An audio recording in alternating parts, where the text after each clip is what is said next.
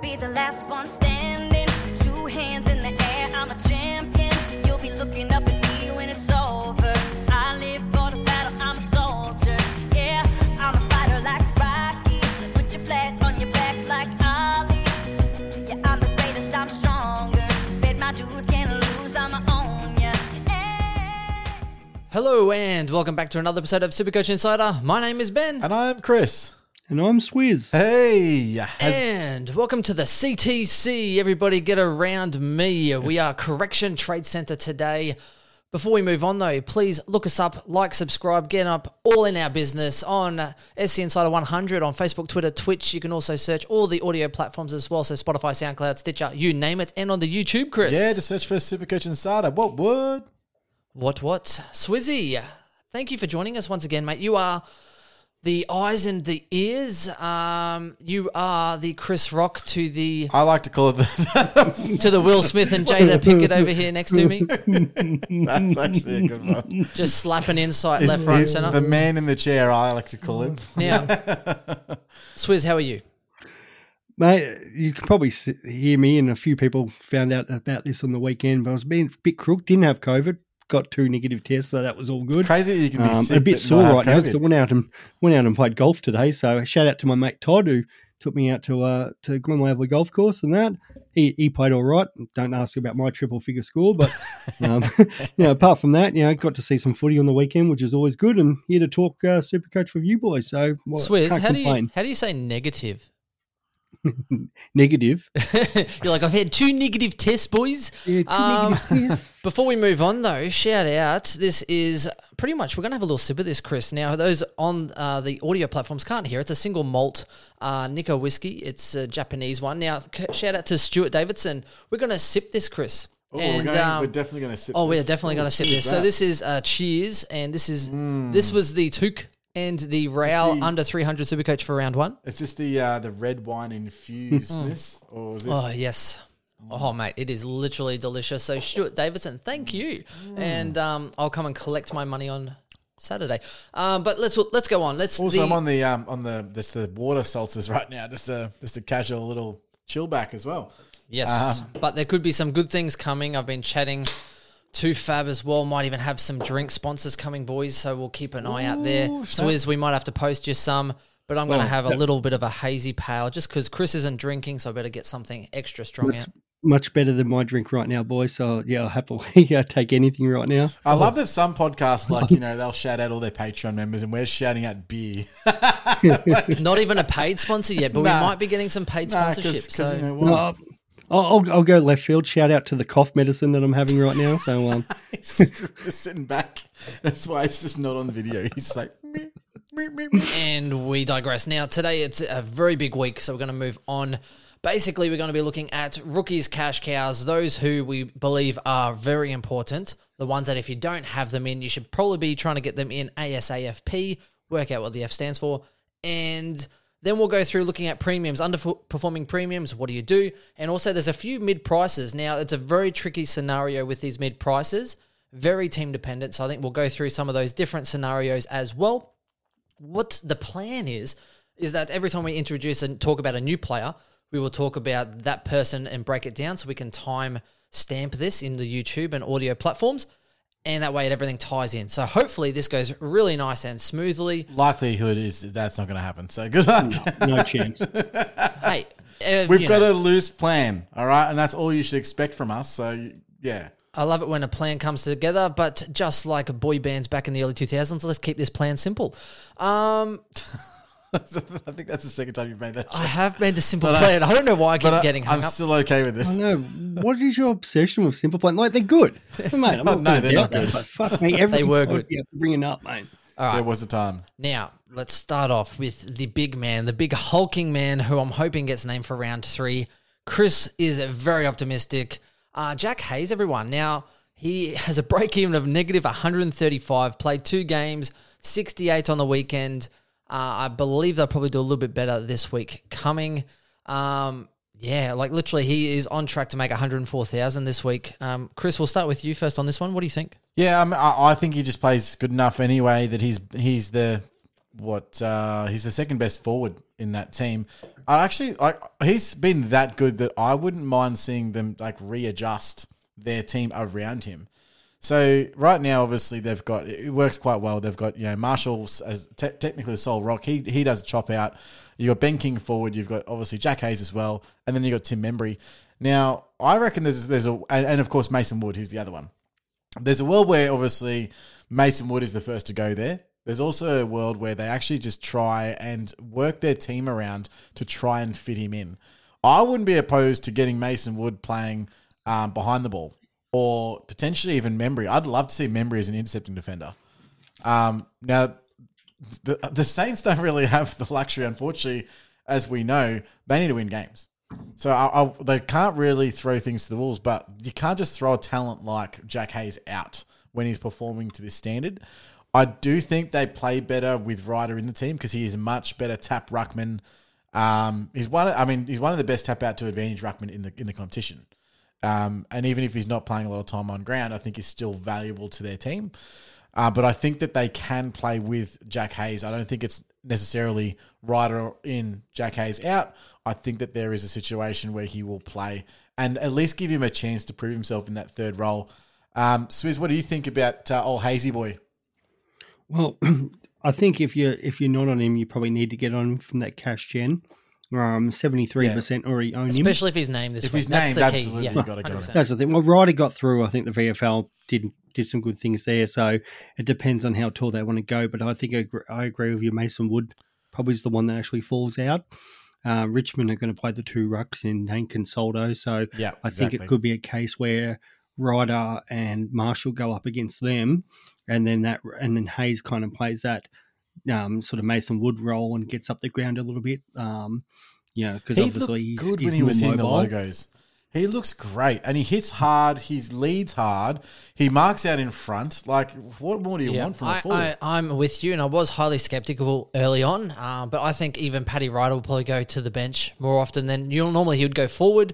Um, I reckon if anything, Ryder will go to the bench for a bit, and then they'll kind of rotate through that way. But at his price, Hayes' price, you just have to. You can play him on a wing too. Um, I mean, look, they've also got the luxury. Like Marshall behind the ball is actually really, really good. So they could instead of rotating him to the forward line, rotate him behind the ball as the seventh defender. There's like there is opportunity there. Like, what do you think about that? Swizz as a potential option in game. Yeah, they do have a lot of options, and I think it could be matchup dependent. Um, Richmond have been playing a bit tall, um, so we'll have Grimes coming back this week. Uh, they're, they're, all in on Gibcus. Uh, Balta's obviously gone forward with Soldo and Lynch, and then Jack could be right this week as well. I don't think as much, but um, because of the longer break, uh, well, because it's a Sunday game, he could be a, a, a chance. So it depends on how many tools Richmond actually decide to play there. Um, and it could be a quite tall for tall matchup between the two teams where I see Hayes keeping his role. Yeah, I, I really agree. I think that I think he does get named. I think he's played good enough to deserve at least a third game. And if that's the case, and then you don't pick him up, you could it could be one that really burns you. And I'd rather have him at least make what's he going to make first week like sixty something k, Hey, he's 104, they reckon. So 104 first Uh, week. Oh, Yeah, no, exactly. And not only that, we'll digress even a bit quicker here. 72% owned. So realistically, 28% of people have no fucking idea and they probably won't listen to this podcast. like you. So, yeah, I don't have him yet. No, no, I know. But again, I had concerns. I thought Paddy Ryder was back. So it was one of those ones where, again, I chose Dixon. And um, How the fuck that work out for you? Yeah, well, mate, you, we had this conversation, right? Fucking calm He's a down, great Chachi. loophole option. Yeah, Chachi. Uh, okay, moving on. So the next one as well is also highly owned. Um, Joshua Rochelle. We'll move on real quick. Seventy-four percent owned. I'm sure there's some people that don't have Rochelle now. Is it? Oh, That's is me. no, hound. Someone got up me for saying Rochelle. Is it Rochelle? Rachel. I don't know. Fuck, I need to look it up. Rachel. I feel like I'm at the standing at the aisle. So anyway, apparently a strong man. Italian name, Someone which I've probably just Rachel. butchered again. So I'm sorry for whoever is critical. I'll look that up next time. Um, did some pretty good things. Got a 50 on the weekend though. So we did say wouldn't kick all those points every week. Uh, Well, I don't Adelaide. know, did you watch the game? Uh, So what actually happened is he was going real, real shit. The first three quarters just couldn't get, couldn't get near it. Obviously, couldn't kick a goal, etc. They actually moved him into the midfield in the last quarter, which is why he bumped his score up to fifty-eight. Um, and he was great in there.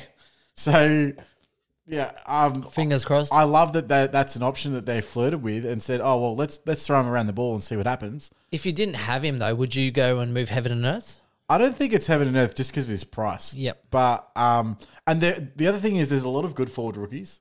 So you've you've still got Nick Martin that's about to come back. So you, a lot of people already have him or would look to get him in. Yep. Um, we'll touch on Xerri a little bit later, but obviously he's a, a pretty much a must have as well. And then you're looking at uh, Durden. A lot of people have Durden. Like I wouldn't be trading any of these guys to go down to him. The only one you might have that you might want to get rid of is someone like a Kai Baldwin. Um, I mean, I have him, but like he kicked three goals and had 23 disposals, I think, in the VFL. Like I think he's probably And now back this merit week. merits out, so it could open up for him as well. Yeah. Realistically speaking, I think I think there's a spot for him this week. So we'll see how that goes. But um, what do you think uh, about uh, Rochelle, their Swiss mate? Yeah, so I don't have him because I was debating between him and Ward to start off with. Um, yeah, you how'd said, that work he- out, Swizz? Yeah. um, well, mate, would've- I, I've been saying it as a small forward. He's going to be up and down. Some weeks he's going to kick three, four goals and score 100. Other weeks he's going to do fuck all. Yep. And for three quarters, he did fuck all. Exactly But- right. He literally Yeah, did. as Like, I think he was has on like 30. Whereas Ward does fuck all for four quarters. Actually, I think he was on less than 30. I think he was on like 28 or something. Yeah. it Yeah, was- it was yeah, weird. and, and you're right. They moved in the midfield, and that's the thing because the Crows have so many freaking kids at the moment. Um, you know, like Rozo in his second year, you've still got like they played Pedlar, uh, you know, Brown, McHenry, uh, Saligo was the the sub. Like you Yep. just go through it, and there's so many guys there who are getting moved out or moved into the forward line before him. Yep. So yeah, I, I can see him playing a bit more up the ground, and the Crows really need a spark. Um, they they just look so dull, especially heading into the forward line and in the forward line. So I wouldn't be surprised if he played a little bit more time up ground. Somebody I'm looking at, but um, it probably comes to the debate between him and Dill Stevens for me. Yeah. Um, just because there's a couple other like they're the two that I'm missing. So yeah, um, I- I'd probably flip a coin on those two. And- yeah, I think. Sorry, the big thing at the moment is if by somehow you were shit out of luck, you have Mead, you have Owens, you have Saligio, Saligo, Saligio. Saligio. Um, if you have those three as your mid bench, you really need to make some inroads and trade some of those out. Like that is Uh, Mead's not that bad. I no think- Mead's not that bad, but as in if you have those three, if Mead's your best one, like it's not great. Yeah, It is so Mead- not great. Mead was the sub. Yeah, that's Uh, what I he mean. came on in the last quarter, I think, and got 18. Like, okay. Yeah, I prefer a foot long sub, not a little six inch dick, Chris. but I think there's a chance he's There is a chance now, especially after Port did so shit. There is a chance Mead actually comes in.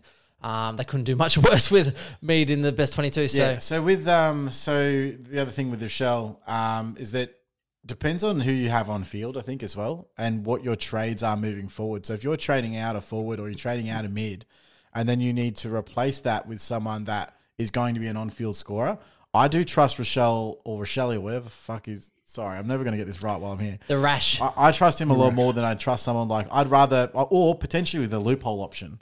So you know, loopholing him with Ward would be a great scenario. In which case, Owen's not not so bad.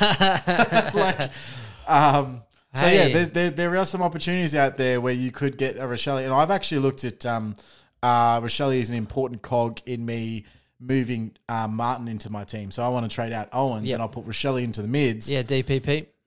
and then I can I can loophole him with Ward. So that's um that's what I'm looking at doing from next Jokes on me, Chris. I said he would be 0 2. I mean, I guess he didn't get named, so he can't really claim it. But um, Fremantle only one on one because Saints got the one, mate. mate. That's because you think Freo are Hey, good when they're oh. fucking shoot. Um, just follow up for live uh, purposes on air. Did you say you were paying out early on Crips? Is Nah. that is that what was happening? That'd be great television, Chris Came says. out early. Um, I'm pretty sure one of the betting agencies paid out early on Carlton to make the top eight. That's sports and bet. top four. Sports bet.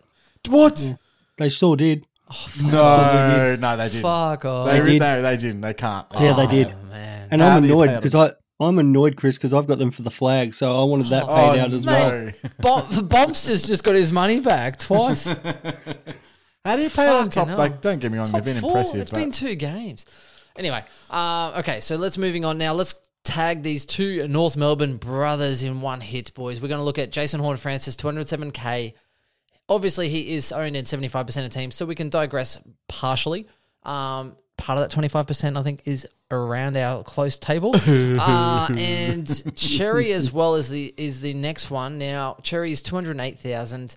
He's a forward who is 100% getting ruck forward eligibility come round six. Um, now, here's the thing, boys. Horne-Francis, a little bit up and down, had a, a fairly decent week. First, good first half in round one, kind of pitted away, didn't do much in the second half of round one. This week, playing a shit West Coast, right, came out and got, I think it was about a 98. Um, looked extremely good, got a 98. I thought it was decent. And they have a tough run coming up. So here's the issue, right? North Melbourne have a tough run coming up. So I don't know if, if anyone's actually looked into this No, they're losing the next like seven or eight games. they are something. losing Yeah, a lot of games, and it begs to, uh, to differ. Originally, I was thinking, oh shit, if you don't have him in, I would not be moving heaven and earth to get him in. But then today, TT, so Tarryn Thomas is injured, right? Um, LDU, Luke Davies-Uniacke, knocked out, concussed, so he's out.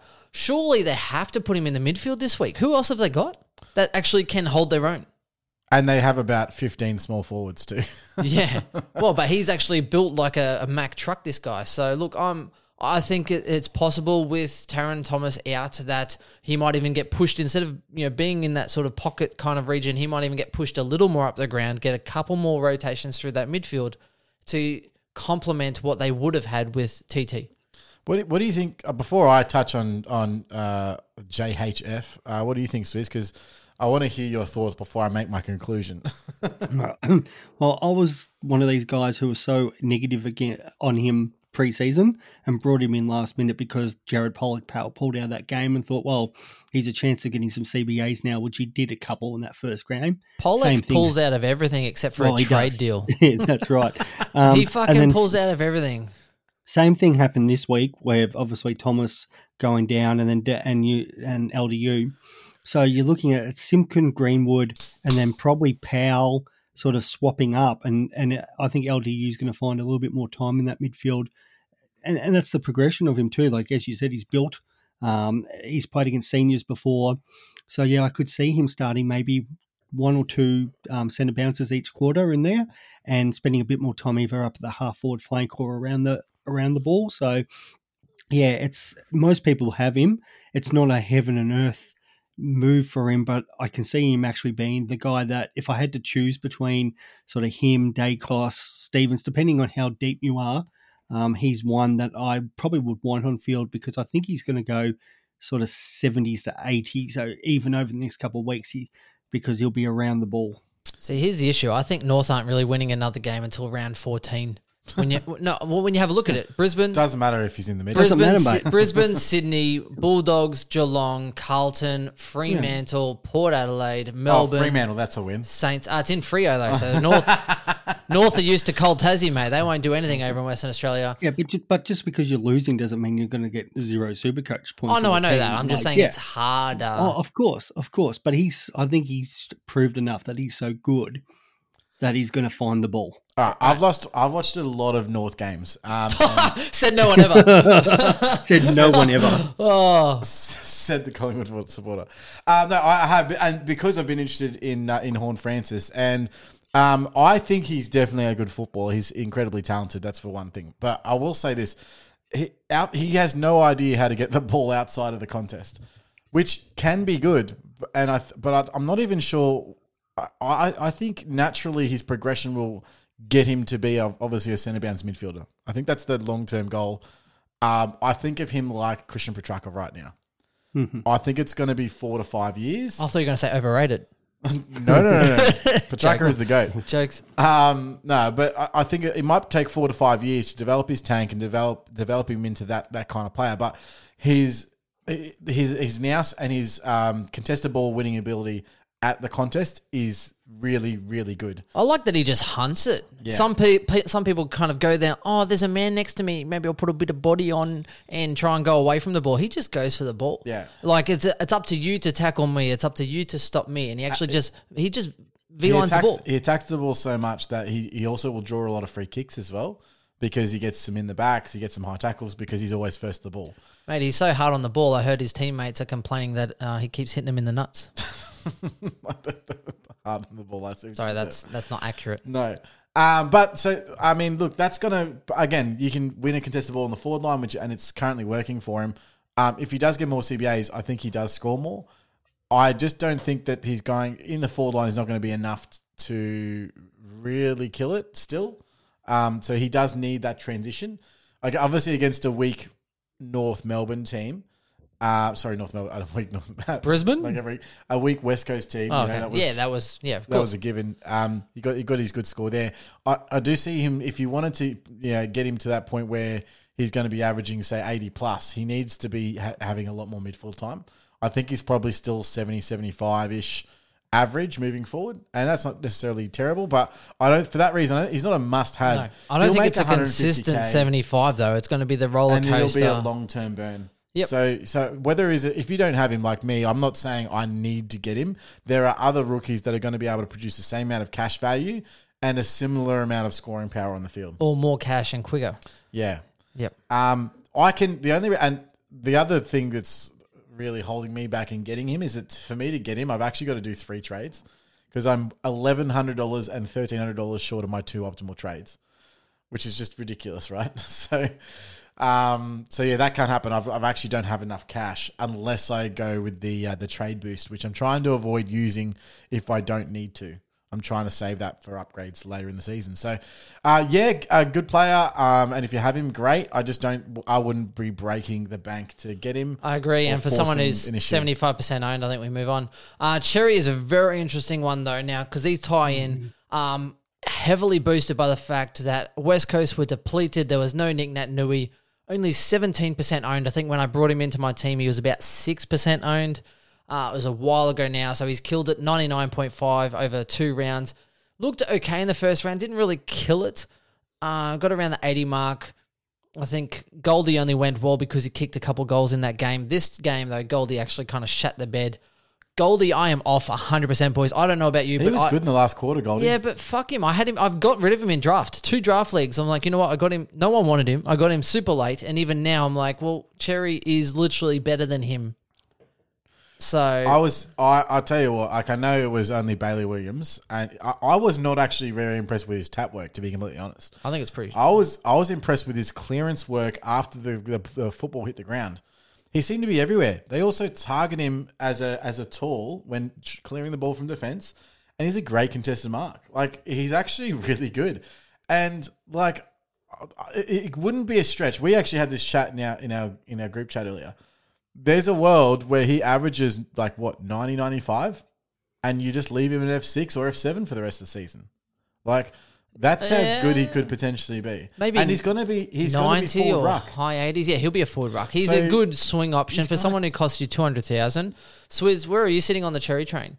Oh, mate, I was huge on him on that. So he's, what was he, 16%, 7% have already traded him in. Yeah, that's, you've got to, you're going to be left behind if you don't have this bloke. He's going to give you an, not only the, you know, be a potential top scorer in the forward line because we know what the Rucks can do. And he, you know, he, I, I can see, well, they, they've made the decision with Coleman Jones at the moment. The, the three don't work. Larkey looks better. You know, there's going to be games where he's going to come in and stuff like that. But I think, yeah, Lucky kick six. So six. So Coleman Yeah, Jones what- is out. He's fucked. exactly, exactly. So, um, so you've got that part of it. The other part is he's going to pick up um, ruck status after round six. Yeah. So that, that that's all but guaranteed. And the the one thing I would like, unfortunately for me, being a, a Gawn Grundy owner, is he's got that same buy. But if you're running like English or Marshall or something like that, um, with a like you know with a Grundy, you've actually got that extra um, ruck cover that week for the buys where you know everybody who has just Grundy and Gawn is going to be affected. So. Yeah, no, I think he, he's just a fantastic option. And if things do go wrong and he shits the bed at some point, well, he's going to make a shitload of cash. So he he's got to be up there as the trade targets if you don't have him, and so many don't have him. I'm happy for him to be a pod, but you know, yeah, I think you're going to get left behind if you don't have him in your forward line. was a pod, and even then Well, we said, as the discussion into round two analysis, we're like, this is the week everyone realizes to get the fuck on Xerri, which is, Is- we are kind of hoping he actually just got about an 80, didn't we, boys? Hoping that not everyone would jump Yeah. on him and he would just kill it after this. But um, look, it is what it is. there's there's there's a a real case to be made. Like if you had the choice between uh, Hayes or Xerri, and you can only choose one, who are you picking? Uh, if you have to play them on field, No, no, uh, just just who you're picking as a rookie. It depends. depend- forward, doesn't it- matter. No, It well, I'd go Hayes. If if he's not on field, it doesn't matter. It Doesn't mean shit. Yeah, if it's yeah, on field thing. If points, it- Xerri. if it's off field and that, yeah, you, you, you're right. Like you've you already got six forwards that you can have. Then you don't want you. You're definitely going Hayes. But if you've got like, oh, you're playing Hayes, Martin, sort of that, Well, I think if you were uh, having or you know, Xerri like Martin, Baldwin, whatever it is, Yeah. um, Durden, for example, yeah, you got to go get Xerri. Yeah, I mean, uh, I think there'd be very few sides out there who don't have Xerri who have a sixth forward that is better than Xerri anyway. So he would be on field for you. And I suppose Hayes probably, you know, may not be. He's, in a lot of teams, he's probably not. All right. Um, but yeah, I, I think he. I th- I personally think Xerri's the number one option if you don't have him. Number one rookie to target. Yep. I, I, just because he's he's the uh, he's virtually the only rookie that has an outside chance at being a season keeper, and he probably will make the most money. Well, Well, I'm not as optimistic as you boys, but I do like him. So, look, I think it's definitely his role is there. He's definitely keeping Goldie out of that number one spot. CCJ is literally not even in the discussion anymore. So, if you were skeptical, now's the time to be optimistic. I'm not as optimistic as you boys as far as like going 95 sort of plus or whatever, but I think he could hit the high 80s, low 90 kind of range. Yep. So even in draft leagues, I'm targeting him as well. Um, moving on now, another one that ben, is can I go next? Yeah. Uh, I'm sure you've got somebody in mind, but it's only just because it popped up on my Twitter. And I guess um, he still comes under that rookie price, even though he's a much more expensive. Will Brodie? Well, we're going to discuss him. yeah, we were. Yeah, we're Yeah. going to discuss him with other shit picks, Swizz. Yeah, no, because the, Oh, no, and the only reason I was saying that because I was just scrolling through Twitter and Fyfe's getting back surgery out for six weeks. Yeah, that was As of that was already known, wasn't it? No, that but was, it's confirmed. Yeah, but he now. spoke like he I- he was still oohing and ahhing over it. Yeah, no, they were discussing it. I, I released Yeah, a video. were. Uh, he said he has a spine issue and he has Yeah, to have but they- surgery and he'll be out They for hadn't six weeks. confirmed the surgery or anything at that point. They He were hadn't still had the saying- surgery no, he hadn't had it, but he's, No. he went Yeah. on online on the line On to the say line. that he has to have surgery and he'll be out for like six to eight weeks. Interesting. No, And I, I you shared that. That was, Was uh, that that, like was a last real thing. week? That was like a, a week ago. Yeah. Well, That- really? that's why I was like, No, get, just get off watching it there, five. mate. That's why that's why I held Brodie. Um, Brodie is definitely in the mix. We can bring him forward. Obviously, I was going to talk about Paddy McCartin, but Paddy McCartin is highly owned anyway, boys. So we'll go we'll go and hit the shit pick Brodie. Thirty-eight percent of teams, boys. I own this guy, so look, I'm not completely upset. Had a very good round. Um, what did he score? A 101, which is definitely going to be great for his cash development. Going to be hitting you 50, and you know, Freo's 1,000. run. Freo's run is good. All boys. those losses. Chris, tell everyone why you like Brodie because I'm I'm only on I'm only on your coattails on this. So Oh no, I've I've been on Brodie for years. Um, he, you know, you know, I've been on Brodie as long as I've been on George Hewitt. oh, so what you're saying is it's more like Brodie back mountain. Yes, it is. No, he's a fantastic contestable winner. He's just never been played in that role in a permanent AFL role. His like NEAFL scores when he played in the Gold Coast was through the roof. Yeah, keyword NEAFL. I know, but like you- what what, Couldn't even get a game at the Gold Coast. Don't bring NEAFL into this. That's what like we nothing. know and what everybody knows is that the reason he hasn't been getting that is ta- a tank issue. Hmm. Now, what we've noticed now is that first of all, obviously Fyfe's out. Mundy was out last week, so that's another reason why he got a little bit more time on ground. But what we've seen is Andrew Brayshaw has gone through the roof with his time on ground, and that's allowed Brodie to come in with less time on ground. So the increase in his uh, that means that there's less ro- uh, rotations that required to have Andrew Brayshaw off the field. He's increased his tank, and that in turn has led them to be able to play Brodie. So I think that this could be a season long thing. I'm not sure if Brodie is going to have this exact amount of role, like this exact amount of CBAs for the entire season. They did play him a lot more, more forward in the preseason when they had Pfeiffer money in the team. Um, so yeah, ride it while you can. Next Yep. six weeks are great. He's going to make a lot of cash. Then you can make a decision to punt him. It's So simple. Brodie's two two four k. If you don't have Brodie Mc- and you don't have Xerri and you have a McGovern who you want to move on, then basically it would be Xerri one, Brodie two. Yeah. Yep. Yep. Okay, I agree. Uh, now, Brodie, the key other thing there as well that's in his favour is um, number one, they play West Coast this week. Now, I'm assuming they will get some of those players back. The other thing that's really in his favour as well is that in week one, the coach came out saying, look, a lot of his hard work isn't rewarded. A lot of his hard work it goes unnoticed by other people, but not by us internally. And then this week, I think halftime, he had the number one pressure axe from anyone on Fremantle. I actually see him bust his ass out there in the field. That's what I mean. Pressure axe. Like, I I- think so too. I know he doesn't move as fast, but he's busting his gut to get to the contest. Like I, I saw him last week. like he won the ball on the halfback flank with a in a contested ball, and then followed it up. Didn't get the rest of the handball received. Kept following up, following up. He ran right down the wing. Eventually got it on the half forward line, kicked it inside fifty. I was like, and you're saying he doesn't have a tank. I'm not sure if he just ran off from the bench and then, then was able to do that and then went straight off afterwards. But like I've seen him work really, really hard. So I'm sure the coach sees that too. But I'm not sure why they. Yeah, it's just it's just weird. Well, he has been he has been uh, following in Touk's coattails for about five years. So, Oh mate, talk about a work rate. oh, absolute No, workhorse. I'll, I'll um, I'll follow up on that, Chris. He's actually like one of those guys. You, you think about like um, the Olympics with like Usain Bolt and a hundred meter sprinter versus like your marathon guys. Yeah, yeah. That's what he is. He comes on and he's like, like Busting yeah, up. just, just yeah. Fast Um, Dane Oh Swan God, as, I was swallowing on my um cough lolly there, but yeah, but his time on ground was sixty one percent because he, he just he doesn't have that tank to keep going and going as we talk about Touk and you know as you said Brayshaw's lifted his time on ground to eighty two percent. You got Serong going in the eighties, Jordan Clark, you know more point off the half bat, but eighty six percent. They've got all these guys now going in the eighty percent. So yeah, they've got the luxury of doing that. And Brodie was second to Brayshaw for most points per minute. Yeah. Um, yeah, and that, and He's that's what super because when he's on, Mm. as you said, he just gets gets himself to contest to contest because he, he's that explosive guy, Yeah. um, and, and works so hard for those pressure acts, those tackles, the little one percenters that the coach loves. But yeah, after like three four minutes, he's spent and then needs to go spend time on the bench. But you know why he's on? He just scores. Yeah. Segway boys, Andrew Brayshaw, the guy that you're speaking about now. This is Oh, relevant like because segue. no, well, people are talking about him. They're like, "Fuck!" we- When we spoke I love preseason, how we're like, if there was one guy that was outside that top ten that we rated to possibly break into that ten, it was Brayshaw. We were a little bit concerned about obviously Nathaniel Fyfe and his role as to you know being a midfielder, how that would impact it, etc., and his possibility of getting tagged. Those two things are still very relevant, but he's six percent of teams came out absolutely busted out of 189, which we know he can do. We know he had a good ceiling, which is fucking freakish for a young player. Tip right? of the cap to the 189. Oh, mate, by the way. Tip of 189. the cap. Jesus Christ, he's oh, can't cheers and not shout. Mm-hmm. Now, right, he this is their run, and this ties into Brodie as well. West Coast this week, right? West Coast have been Loss. depleted.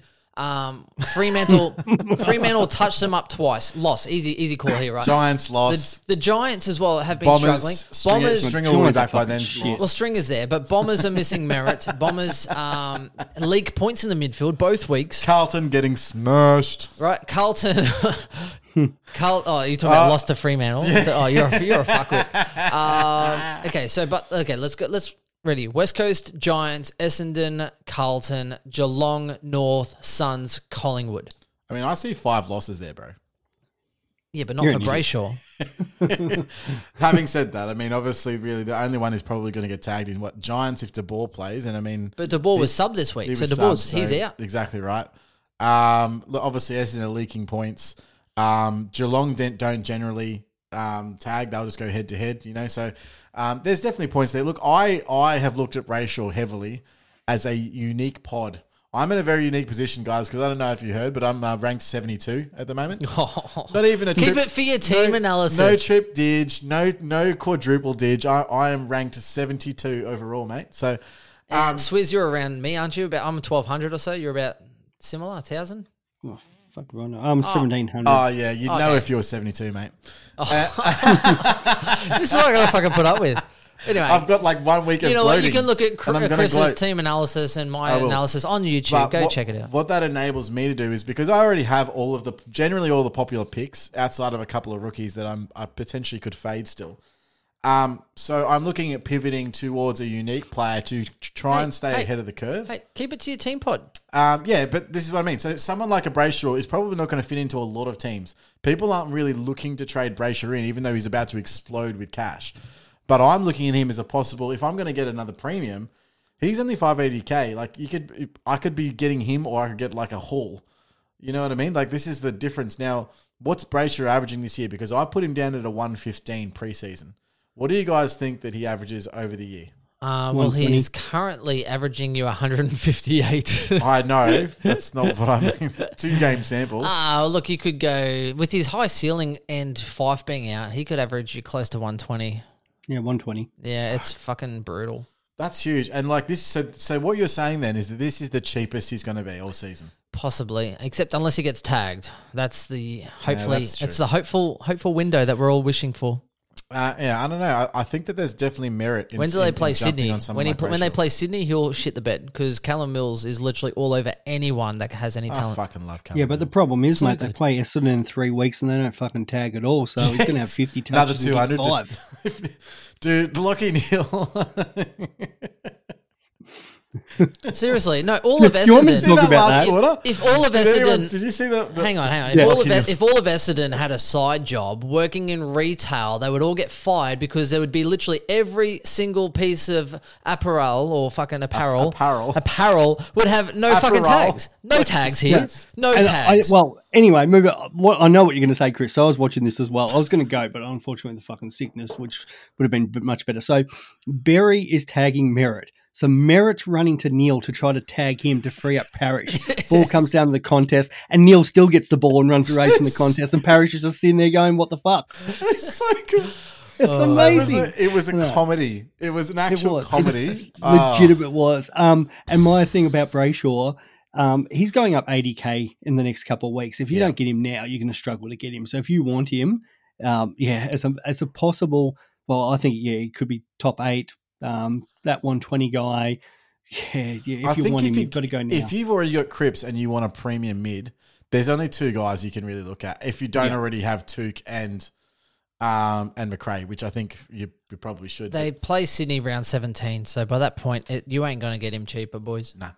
No. Um, so uh, there's only two guys, and that's it, it is Brayshaw or it's Petracca. They're obviously Yep. very similar price. Um, I put I, I'm just I, I look at Petracca and I just know that there's uh, he's dropping a game. He's dropping a seventy. He's dropping an eighty. Um, Brayshaw, if he gets ta- if he doesn't know if, he can't work out how to work through a tag, he will also drop that score. Now I'm not saying he's going to drop as low as as that, but the difference with that is Petracca will do that untagged. Like sometimes Petracca will just have a, a day where he just he's just kicking. He's just fucking terrible. Just clanger, clanger, clanger, clanger. Sometimes he just does that. Like it's not. He just hasn't got that because he goes at like a million miles an hour. Sometimes just not on that day.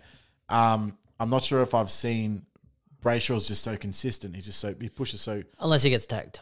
yeah, and so that's that's the thing. So uh, they're both risky But, with both of them. but like any other premium, once they get tagged for a handful of times or a year, then you generally be able to work through it a bit better. So I don't, see, I don't think you'll go those 50, 60s that he has previously. Um, so I do like him as an option. I just don't have room for him, boys. So I- I'm also not sure a lot of people have that sort of cash to be splashing in week three. But no, and if they are, they Um, are making serious sacrifices, which is another issue. yeah, Um, can we? yeah, that mate. No, no, no, no. I'm not fucking done talking about bloody Petracca. I love it. Petracca. Because I'm, I'm going to be going. you I'm going to be there. about I'm going to be there this week, Melbourne Essendon.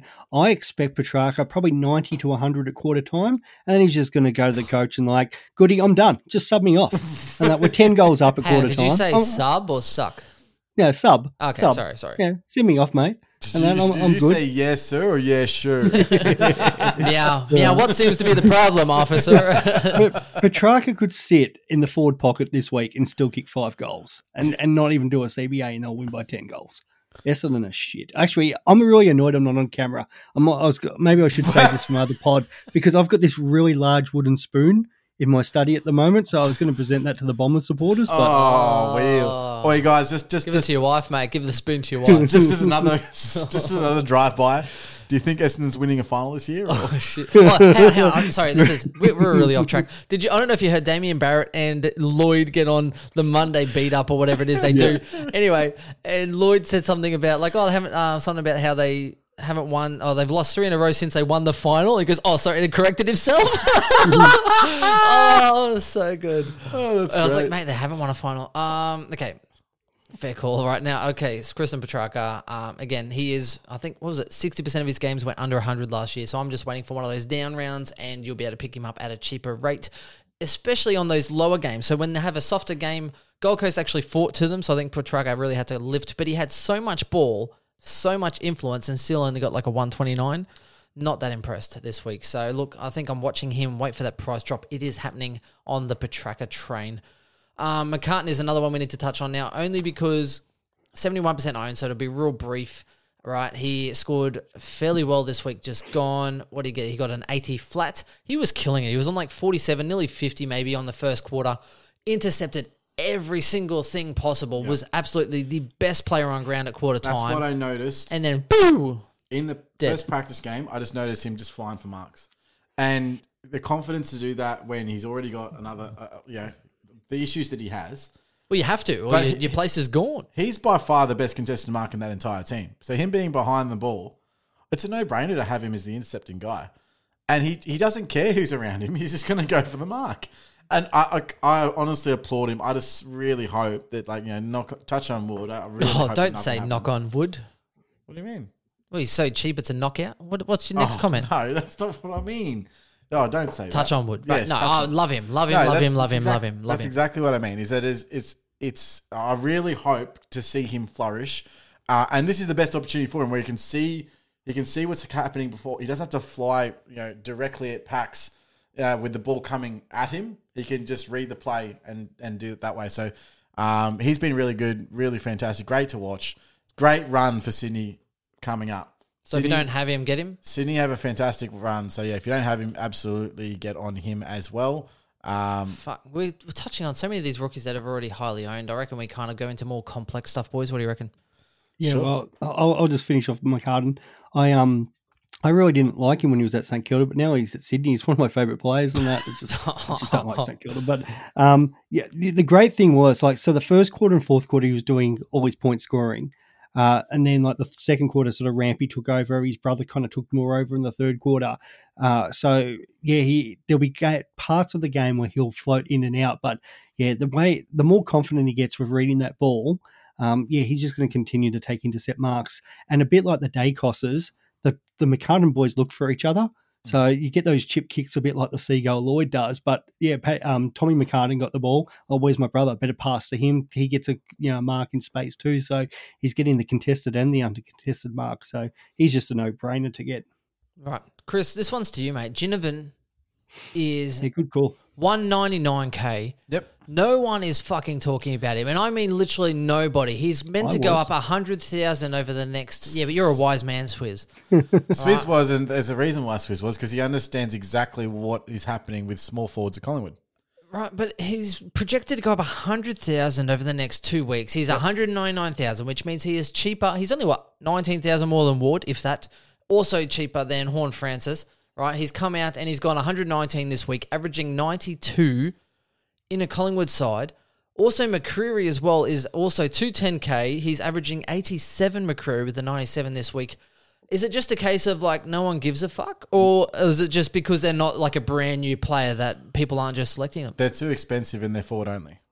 So you got to like, who has this space to now put these, plug these guys in, or the cash flow? No one does. So you think that Brodie, obviously Xerri, we all agree is better than all Exactly, these people, Xerri's right? way But, better. but apart from that, right? So you think Brodie and if what McGovern's the only one to free up? Is that what you're kind of saying? Well, McGo- yeah, if you're going to free up anyone, it's McGovern, and most people are going McGovern to someone else to plug a different hole in their in their in their list. And um, yeah, you've also got Nick Martin at 102k that's coming back. You've got Jack Ma- Jack Hayes. You've got like cheap rookies, or you've got really good rookies. And these guys call uh, slid under the radar. Obviously, how they're scoring so well is they're getting higher up the ground because um, the Collingwood are playing like Richmond did last last few seasons, where the the forward the forwards get high up and they run back, so they're actually getting a lot more possessions and they're getting linked in a lot of the scoring chains. Um, for example, Ginnivan got his career high in possessions this week. It was 21 possessions. So obviously he had a career high in Supercoach as well, which is great. Um, but yeah, he's yeah, it's becoming more consistent with their disposals because they're getting a lot more football. And I was actually there was this, there was a passage of play. I think it was in the I want to say second quarter where it was uh the ball yeah the ball was down in the who did we even play on the weekend? Fucking hell, I forgot. Oh man, that's that's Adelaide. Adelaide, Adelaide, yes. Ball was down Adelaide's forward line for maybe 10 minutes of, of that quarter. yeah, right. And we just got a quick um, a quick turnover. Bang, up comes these forwards, and it's it's Ginnivan and it's McCreery that are kicking to Ollie Henry in the in the pocket. And Ollie Henry picks up a goal from the from the boundary line. And I'm just like, what the hell is happening? They're just so quick with ball at hand. Um, these these kids are really really good, and they're going to be good for a long time. But I think it's more the system that's allowing this, and not necessarily the player. And that's where they're getting all these extra points, and and no one's really saw it coming. Like, no one saw it in the preseason, and we're all seeing it now. So, yeah, Chris, yeah mate. um, does um, McCreery's injury help Ginnivan's scoring over the next few weeks? I don't think so. No, it, it'll be like for like Yeah. replacement for him. So if you Yeah, already 'cause- have them, you're like, sweet, this is like lucking out gold. Otherwise, don't move, don't go out of your way because there are better options, right? Yep. Uh, look, Yeah. I think if you if if you're looking for a, a good forward option and you want someone who's actually going to be maybe an on-field scorer, then I think he's an option. But I just don't think that there's that many people. Like only 16% have Xerri, and he's just much better. So I I don't know how you're going to look at the, getting these guys in your team. I, I was actually look, thinking of this the other day. I'm like, man, the forward options they're everywhere this year. Eh? They there, are there everywhere. are to the point where even if I do all the trades I want this week, I was like, I have to keep in mind that I need Martin next week, so I can't kind of sacrifice because then I'm like, well, who am I going to trade out I for did that as Martin well. next week? I'm looking, going, well, the worst player in my team is McDonald, and he's not even that bad at Hawthorn, so I'm like, I can't do those trades. And then you're like, let's say McDonald, right? 117k, going to be mid forward soon. He's, I mean, that's one of the guys that you could also look at here as a trade in target. He's not scoring terribly. Wingard's just gone down, securing up some job security for him. And there's just like, why would you trade him out of your team? He's Makes also no he's going to make 150k. Like so, yes, yeah, probably Ginnivan's going to make 150k too. But if he's not on your field, why are you making that trade? I agree. what I Um, mean? Yeah, McDonald, I, I do agree. Uh, most people already have him anyway. Swizz, tell us about your thoughts on those guys because I know that you've been hot on Ginnivan, I think, this week. Yeah, um, and I thought with like Kreuger looked really good and McCre- McCreery, but both of them being out for a month, so Mason Cox will come back in for um, Kreuger, Yep. who won't score anywhere near as well as what Kreuger looked like. Um, I thought Kreuger could have been a, a I thought nice Kreuger little was in for you fantastic, guys. He actually moved around, played some ruck time. Um, definitely had potential as being a better player. So I think Cox more brings that ball to ground. Um, you know, obviously he has his. If it was a final, it'd be a different story. but outside of that, Cox can't mark the ball. Um, Final I against Richmond, It's you a- mean? yeah, it's only finals against Richmond. Yep. Oh, Um, but, uh, but I'll be honest, mate. He he gets honestly, his arms get chopped in every single marking contest. Oh, well, every probably do, single but- one. Every. But you know what I mean. The ball ball hits the deck with him, brings those small guys in. Yeah. Ginnivan's getting more up the ground as a half forward, um, which means you know sometimes floats up on that wing when the day cost is full, and you know especially Josh pushes up there too. So Mhm. yeah, he does get a bit more up the ball. Um, yeah, like I like I really like him. I think he, yeah, he finds the ball well, hits up hits up those forwards. You know, he's a good kick inside fifty. I don't know about the new haircut. I Nah. think he went out and dyed his hair today No dice. probably might might might be getting a bit ahead of himself there. So, but you know, Swizz, you aren't a, like a Rachele Rachele owner, yeah? yeah, I'm not. No, so I would I would actually quite favour going this trade over going someone that's seventy five percent owned and hope that Mm. Rachele actually goes and gets some I mean, like what's forward pocket time. Here's the. I mean, It's, it's uh, but that's a Colin- strategic Colin- option. Collingwood, Collingwood's a better team than Adelaide, and they're going to win more games and score more points. thanks, mate. And Ginnivan's gonna get up the ground to the more. people in the back. Well, mate, no one, surely no one from South Australia gets this. They're, they're half an hour behind us, so um, oh wow. you know, yeah, like, half like in they- front of he's us. actually got Collingwood's actually got good players that can pass to him. You know, you've got that good midfield, Adams, De Goey, Lipinski, Pendles, and you've got the two Daicos boys. So Ginnivan hitting them up. Uh, Like if you if I had to choose probably one or the other, yeah, I'm going Ginnivan. Yeah, fair enough. I'm, I, Well, Rachele is going to have. There's going to be games in Adelaide's forward line, and this is what I said. There's going to be weeks where he's going to come out and kick four or five goals because this kid can seriously play. But there's going to be other weeks where Adelaide aren't going to see a ball in the forward line, and he's going to go goalless. And, Yeah, that- and that's where, and where I think Ginnivan's just going to more ticky scoring over Yeah. through possessions. And that's what I like about his scoring. I do um, is that uh, the way that they're playing, the system that they're playing in, he's getting just more of the ball. Um, so yeah, I don't hate it. The one thing I'll say about Rachele is that mid, that mid forward is quite valuable. Yeah, I look at the forwards in my team, especially on the pine. I'm like, man, I wish they had mid mid swing just so I could be flexible with them in a hmm. trade. And the fact that I can't is really, really annoying. Like the most annoying thing is Nick Martin not having midfielder flexibility. like it actually kills my team every time I put him in. But you know, you just got to do it. So that, that is a consideration as well in, in a trade like that. Yeah, but if, uh, for example, if I was to trade Ward out, I would probably look at putting Brodie or somebody like that in the midfield anyway. Yeah, on your field. and then bring Ginnivan in if that's the way I was going to go. So, and and remember, it's only what are we four weeks away from some of these guys picking up dual position. Like if I've still got young McDonald or somebody like that in That's my true. team, they're going to pick up dual position. Mm-hmm. Yep, I can't wait. I'm literally hanging out for Nick Daicos to go into my defensive line and make it look a whole lot better. So that is part of my consideration when I'm looking at, you know, do I want to bring in a Bowey or something or other, which we'll get into. Um, that the fact that Probably Nick should Daicos will next, be we? well, he'll be on forward, uh, which it will be. But I just want to touch on these other couple of rookies first of all. So we'll go with um, talking about Stevens and Hinge and just kind of tie off the cheap end. And then that way we can then get into these mid prices and premiums and the Yeah, rest of it. sounds good. Strategic. Uh, okay, so that Stevens is one now. I don't have Stevens, and Stevens is probably one of the more ones I think being spoken about or traded in. I think it's a couple of percent at this point. A few people waiting on teams, but he's thirty-one percent owned. Scored a ninety-five on the week just gone in Buddy Franklin. Which holy shit, Buddy Franklin stayed up and watched that game. Shout out as well to uh, everyone that was at the game. Zane was at the game. Uh, I believe Pistol as well. Shout out to Pistol. Boys, literally the best scenes I've seen in ages. I was like, holy shit, I was kind of scared for his life. I'm claustrophobic. I cannot deal. I could not deal with everything that was happening. Um, absolutely outstanding. Now, Stevens, for me, we speak about Sydney's easy run, right? So we tied that into uh, who was the other person? Ah, so um, Heeney. Heeney, which is, is another McCartin as well, which is what we're tying into. But their run is absolutely ridiculous. This week they play the Bulldogs, harder game there. Obviously, Bulldogs have lost two, so they'll be really coming out firing. North, Eagles, Hawks, Lions, Suns, Essendon, and then it's like Carlton Richmond, who also leak points. So I think as far as points being available in that midfield, uh, Stevens is definitely someone who I want to get in my side, but I'm not sure if I want to move heaven and earth to bring in someone that's 167,000. You know, is it worth trading a Mead to a Stevens just to be able to get what more cash, possibly a loophole on field? Like, boys, where do you stand with Stevens? If I if I So could do that trade, because remember I, I sent this to the boys, I'm a hundred dollars short of friggin' bringing Mead to Stevens, which um, if I was to do a three way trade, with You the need hundred so dollars more. I need a hundred dollars more. Like Super Coach is just trolling me right now. Um, it was good. Like he hit up on those wings, played awesome game against the Cats, and and it sort of exposed because of the speed. The one thing that we didn't get to see, um, week one, Swans didn't have Lloyd. Week two, they didn't have McInerney.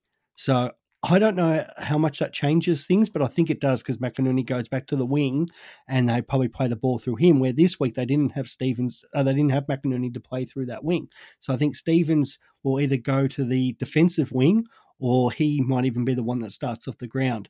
Um, so I do like him because I think he is in that best 22 and he's proven that he can score, but we haven't seen Sydney with their full complement. That's a very valid point.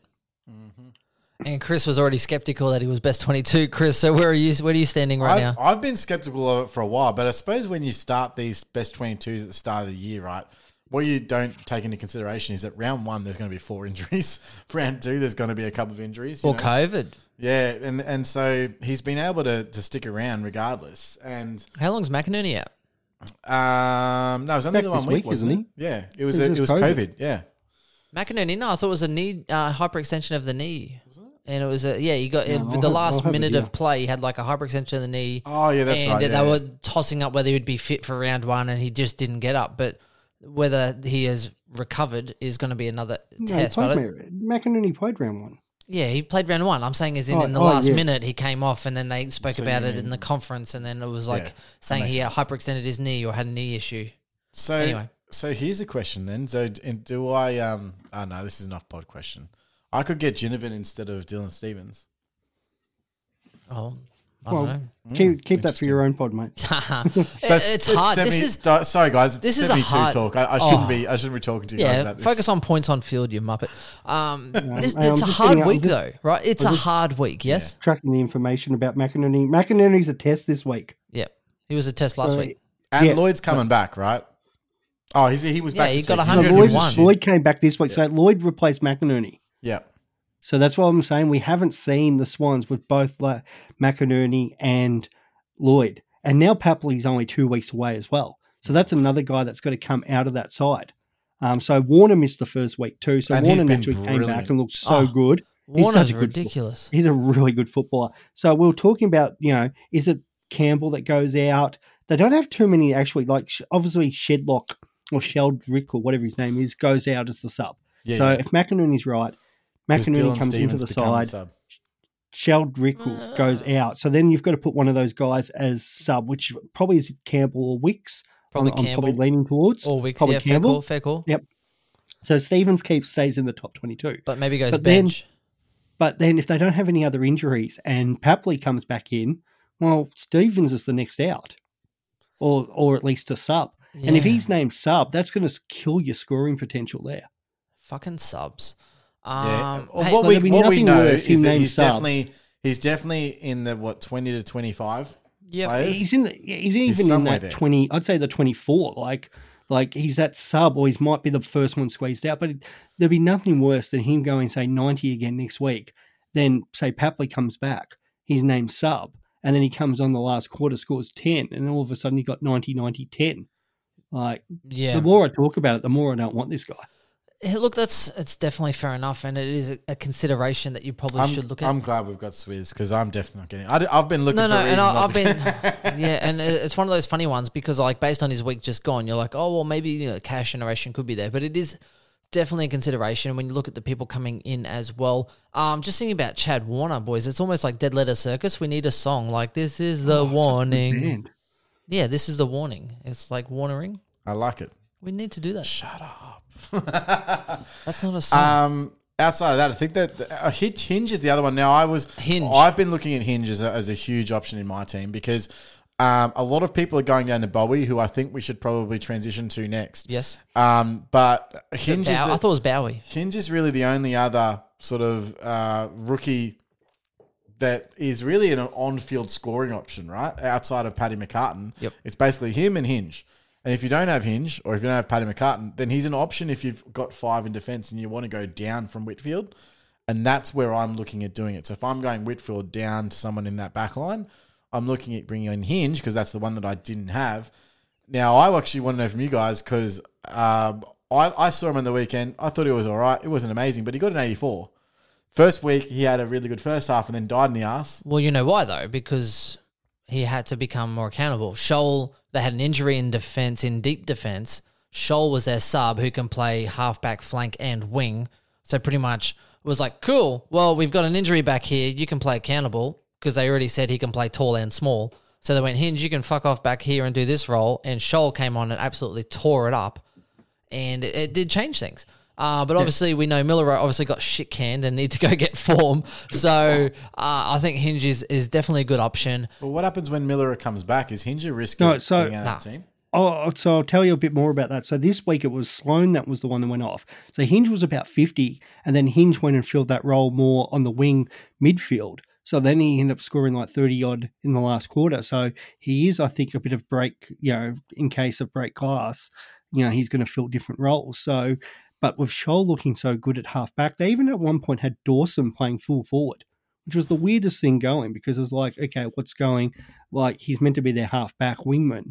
Um, but because Sholl was there, they were like, oh, we'll keep Hinge sort of midfield and we'll move Dawson forward. Um, it'd be interesting to see what happens when Laird comes back. But I still think Hinge is going to be around that wing half back role. And if an injury goes down, then they just move Hinge to fill that gap. So you're going to have some weeks where he's going to score really well if he has to go into the midfield. Unfortunately, other weeks he might have to go fill the gap down in the back line or Yeah. up in the forward line. But But I think what we can both all agree on, both, what we can all agree on is that I think Hinge is best 22 because he can play tall, he can play small, he can go wing, he can move around, and he is very, very, very valuable um, in this climate. Is he a must-have rookie though? Because If you had money for Bowey, though, I'd be going him over over Hinge. well, yes, oh, yeah, I think cool. just based on money, Yeah. it's it's a no-brainer. Yeah. But- so does, do you have to have him? I think if you have McCartin and No. you have maybe four other primos, I think you'll be fine. Um, if you have three to four premiums, Bowey and then McCartin, I think you don't need Hinge. So it's one of those ones. If Hinge is your D five, I think you're okay. I think you're okay. If you can push McCartin to the bench or be able to loophole between them, I think that's probably better. But um, is he a must have? No, I don't think so. I think Bowey ranks him if you have enough cash. If you don't have enough and you're having Well, issues, part of it- I think if you have enough cash, you just go to Bowey. But like Yeah, a lot of the so do like so with the trades I wanted to do, I couldn't. I- Or if you I have needed Gi- if you have Gibcus over Hinge, then I think you're probably better off just I don't have Gibcus. Hinge. Hinge is not going to make a hundred thousand more. Stanley. Stanley. Hinge Gib- is not going to make Gibcus a your- hundred thousand dollars more than Stanley. Gibcus is your bench player. Yeah, I agree, but Stan, uh, Hinge is not going to make probably a hundred to one hundred fifty thousand dollars more than Gibcus, so you wouldn't waste a trade on someone who Oh, won't no, make of you a hundred. Yeah, and which is pretty much the premise for a lot of our discussions. Oh, I can move to this rookie who can make me one hundred fifty thousand. It's like, yeah, but are they going to make a hundred to one hundred fifty thousand dollars more than the guy you're Yeah. trading? Yeah, Because we, we if probably should not, have opened the sh- we should opened the show, and I might open up at my own pod, you know, my week reveal saying that because that that's a great point. Like that's the whole say people asking me about say Ward down to Stevens. I'm like, well, Ward still got 20 possessions on the weekend. Yeah, he butchered the ball early. It was much better in the second half, and especially when they got Wingard's injury. Um, Ward looked really good. They kicked that goal, started to score points um, where he was awful early. He's still Dylan Stevens going to score? Uh, you know, make 100 to 150,000 more than Ward. No, he isn't. Ward's Nah. probably still going to make a hundred, 50 even even yeah, a hundred 50 to 100. He might have and a, where a Stevens, what's he going to go 150 to 200? So you're making a trade for possibly 100,000 if Stevens and who's more likely to stay in the team if there's if you've got a full side? Well, Ward's probably more top 22 And I than think Ward, Stevens is. I think Ward gets better if there's Yeah. an injury or COVID at Hawks, which has been kind of lingering. Ward, we know in from uh, Amy's series, if Ward goes into that midfield hundred percent, like Oh, he's into the gonna guts, score. he he he Yep. can go hundred. So it's And one of that's- those ones where you might, and that's what I've kind of been toying up with because Ward hasn't been great. Right, but I think it's one of those players. The more you get experience at AFL level, he's someone that could actually shine through. And I've seen awesome things from Ward, but I've seen him butcher like the next possession. So Yeah. yeah, and, that- that, and that's that's, the what you're premise. saying about Gibcus versus Sta- um, versus um, Hinge. It's like it's all relevant and going okay.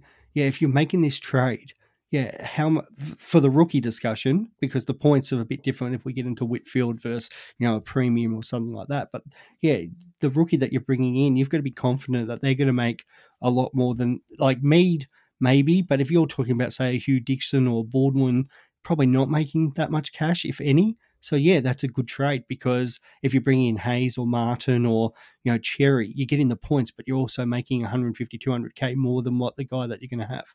Yeah. So yeah, That's probably the best Agreed. piece of information ever. Yeah. Uh, no, that's good. I mean, I wasn't. The only reason that I was looking at Hinge realistically was to get someone like Brayshaw in. It's really the, the only way I can do that is obviously I've got to go out of a defender, which is Whitfield, most likely, um, and then into a rookie to to go into a premium elsewhere, if that makes sense. Sounds like Um, another great thing you can talk about on your own podcast, Chris. True. But anyway, so looking into Bowie, Bowie. we to. We have to. Bowie, Bowie. Well, I don't, I, I don't think know. it's Bowie. is, I've heard them say Bowie. So, and I was saying, I like I like his name as David Bowie. well, I feel like we need to start calling him Mike. It's like, hi, I'm Mike Bowie, Mike Bowie. Mike Lowry. Slap.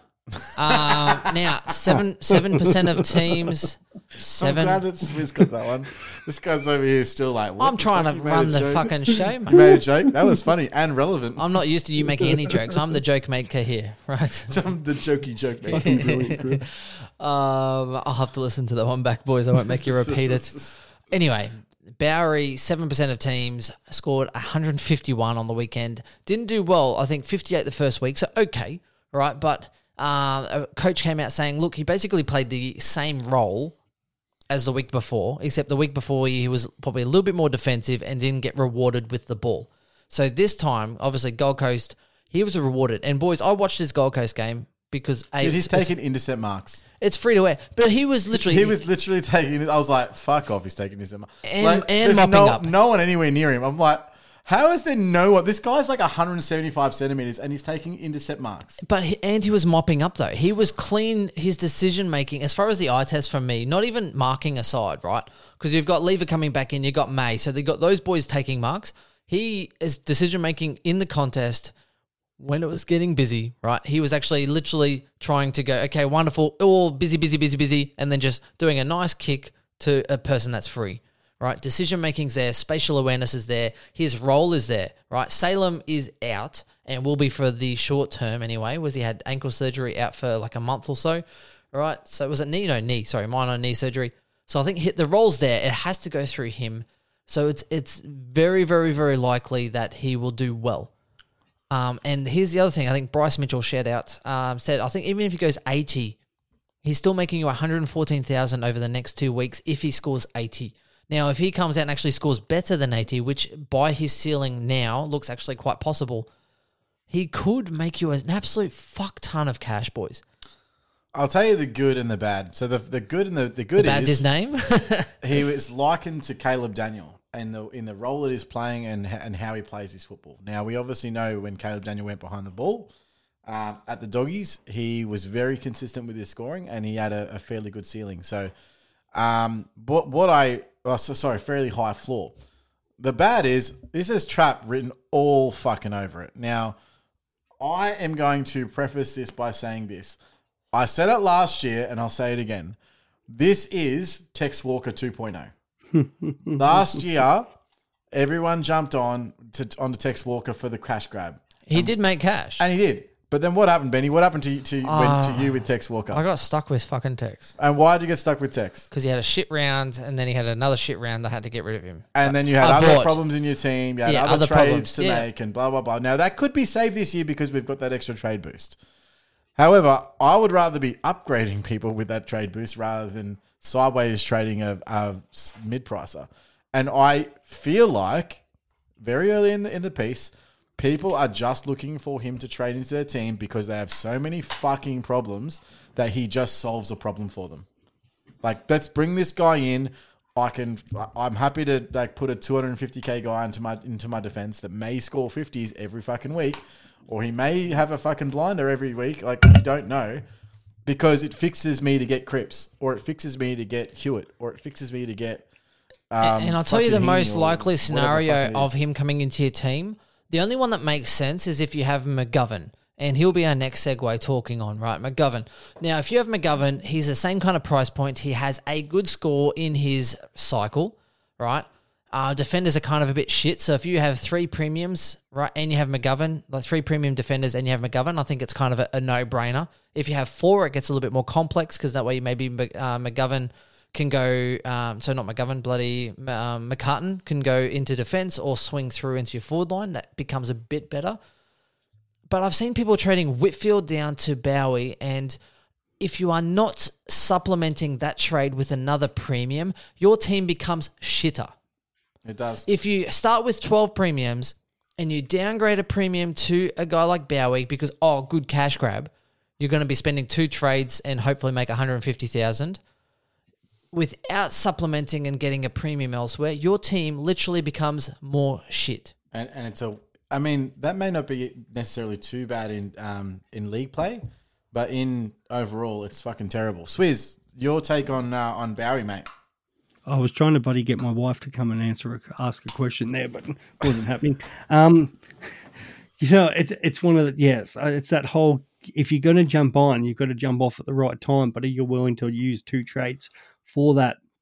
The the one thing like I don't mind it so much. Say you had Whitfield McGovern, which is what I have. So if you can do McGovern down to say Heeney, so you're keeping that. If you think Heeney's going to be top six in that premium, and you put Whitfield, McGovern becomes Bowey, well, then there's some merit to it because McGovern's doesn't look like he's going to make anywhere near the catch that cash that Bowey's do, doing, and you're still keeping that premium and you still got that one mid pricer. So that's probably the where I'm looking at it.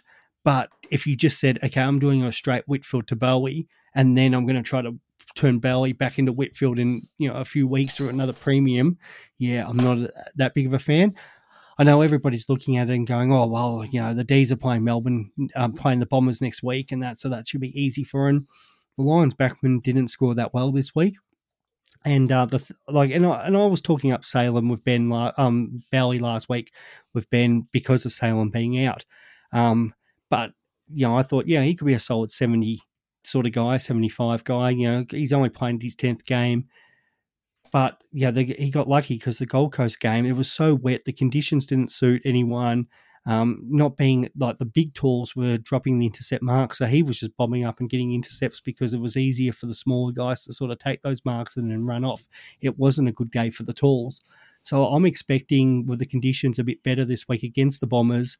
You know, you might see May and and Gawn back there taking the intercept marks where Bailey's probably not going to do that. He's still going to able to score as he runs off and that, but yeah, a lot of those times, especially with the young guys, you sometimes see a big score, and we, we've brought up uh, was it the the Scott factor Yep. um, from a few years ago. Like, and we- we've talked about Rachele. Yeah, they go out and score 100, and then the next week they score 30. So Bowey could very easily go back and score 40, 50 this week if another Melbourne player is back there, or if they're not seeing as much ball down there like the Lions back line did. Yeah. Um, didn't see much the, for the final three quarters last week. Yeah, I, I actually think that like I think his floor is probably somewhere between fifty to seventy. I, I could I don't think it's as low as forty or anything like that. But do you really want to trade a two hundred fifty k player into your team that has a floor of fifty to seventy? Like trade him into your team? Really? Like I don't know. Um, again, look if the cash grab's there, right? It is it, the is in his cycle. You're not going to get those points. Um, I don't think. I don't think he's got that backup in him. I don't. I don't think he'll get anywhere near that again this year. But he's obviously going to make some cash. So I, I'm not necessarily against the cash play. I think what I'm more against is make sure you jump off. Just make sure you do. Don't don't leave an excuse. What happened last year is that people were like, after another two weeks, people were like, "Oh my gosh, Tex is a, a, a guaranteed you know, top six forward. Like I'm I'm keeping him, and I don't care." And then he got one a one week injury, and people are like, "Oh, well, I'm holding him now." Because he's top six, right? He's guaranteed and top then you're six. screwed. But I think when you look at Salem being out and obviously the uh, comments about Caleb Daniel, there are these kind of defenders that do pop up and you undermine them. Mm-hmm. Like Ridley, you kind of like, oh, and then all of a sudden you wait for a few more weeks and then four or five weeks and you're like, fuck, he's 430k and he's killing it. You're like, I've got to bring in this guy. Or Aaron Hall when people just have it.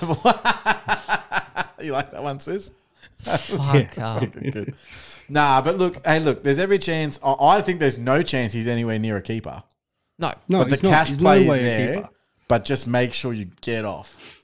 And Yep. the, the one thing, the one thing that is really great about um, about these boosts, these trade boosts this year, is that you can use them really effectively like that. So just make sure you do get off at the right time. I personally won't be doing it. I don't think. I don't think it's um, it really is beneficial for my team.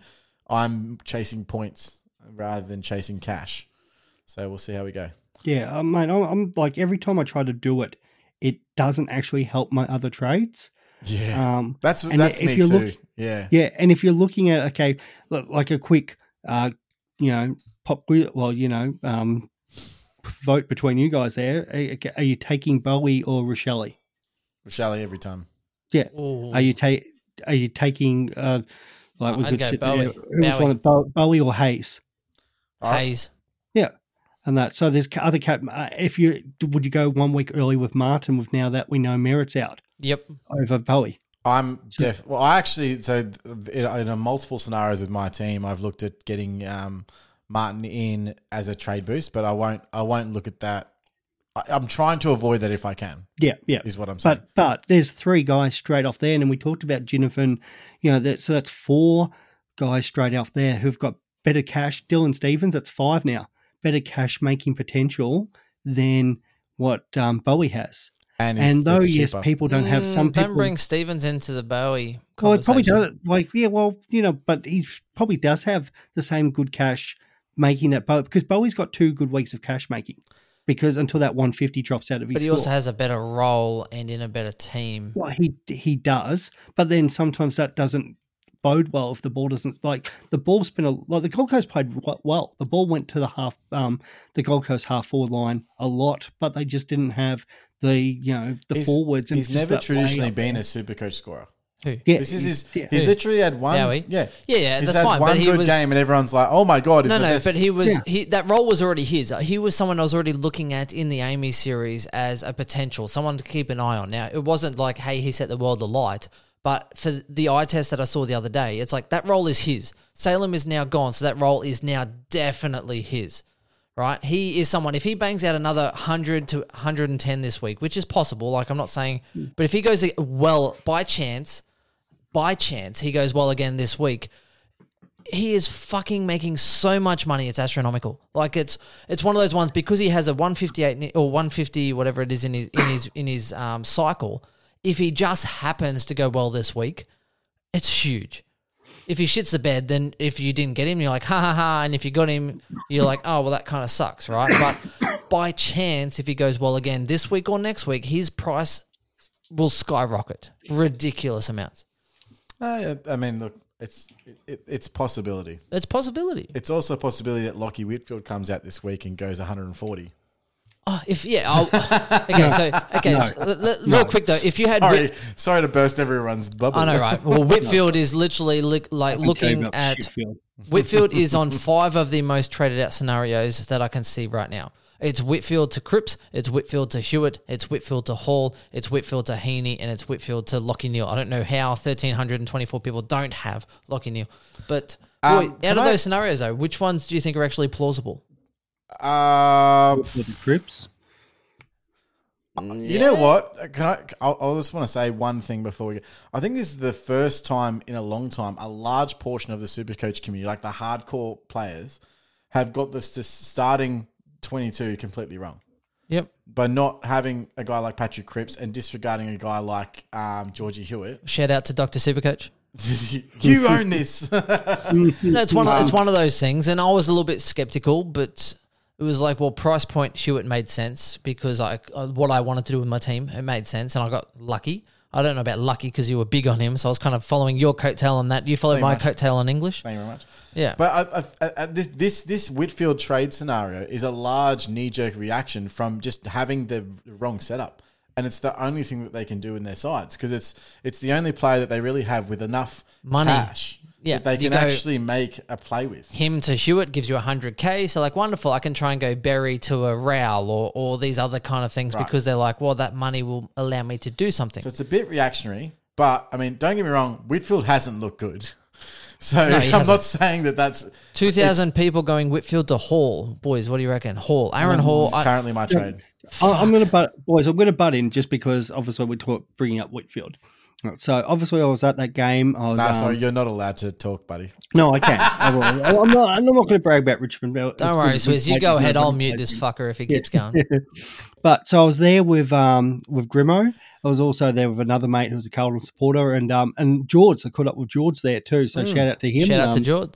Um, yeah, flew over from Adelaide and was there for the Collingwood Adelaide game and We know- stuck around for Richmond. We know George is an avid listener because he steals all our shit. Yeah. So no, he was I'm good. don't we? And it's funny because we had a um, we we're discussing Whitfield, and, and it's it's funny because there's four of us there, and you know we all got different opinions about it, but. I, I thought he actually still had the role as much as you know Cummins and was taking some of those kickouts, but Whitfield was the first kickout guy. But once he fucked up a kick out, that was it. And then they swapped over, and then they gave him another chance in the second half, and he took the kickouts there. So, and I've seen that with a couple of teams. You've got the kick out until you fuck it up. So he, he fucked that up. There was two other turnovers that he had where one wasn't his fault, but it, he kind of was put under pressure. But another one where it was clear, like he was in space and absolutely butchered the ball. Now the thing is, they're like, well, surely he can clean that up. But if he is carrying this sort of groin injury, I'm thinking maybe that, he that can't. Like he still found Yeah. the ball in the back line, but I didn't see him move as well as I've seen him move in the past. Like the linking up with Kelly and and Taranto and those guys in the midfield, it just wasn't happening. So he's kind of put, you know, sort of calling for the ball a bit like Aaron Hall, but was actually calling for it in the wrong positions. Um, yeah, so I'm a bit worried about him. Like we know that his potential, and he could just he could come out and smash, you know, a I'm score this now, week. boys, But it's it's 100 percent OP yeah, because and, Well, and this, he- that- this is what and I don't want a player like that who's had injury concerns in the past, who could be out any week. If I if I can move him now, Yeah. because I Okay. can see it happening, he might score 110 this this week, and then the next week it'll be like, oh, we're we're resting him, and then knowing Leon Cameron, oh, This that is- one week that's the becomes Well, a three okay, week That's so I've got, problem. I've got two points, Nail right? head, Number, Swizz. I've got two points. Number one, I'm mostly concerned because GWS don't tell you shit Absolutely until it's don't. too late, right? That's, that's Six literally. weeks will go past, And and we- we, will all be going still on Whitfield, and, and it'll be Right. like, oh, that's right, he had a fucking OP the whole time. Yeah, yeah. So Yeah. that's my that's concern number one, right? And can, but before you get concerned number two, this is the other worry about the Giants because he links really well with say Kelly. They had a chance to get back and win that game, and they put Josh Kelly down the friggin' full forward, full fucking forward. Why they were actually a chance to win, which either tells me one or two things: Leon Cameron just has fucking no idea what he's doing at the moment, or Josh win. Kelly's fucking carrying an injury as well, and that and or and they don't want to so- win. There's three scenarios. well, well, that's it. So, uh, am I concerned about having a player? That, and we said at the start of the year, we said at the wrap up last year, we do not want fucking GWS players in our side for this fucking reason. Yeah, but he doesn't tell you anything, and that's what probably And is most concerning to me. if if I could believe in GWS, I would not trade Whitfield.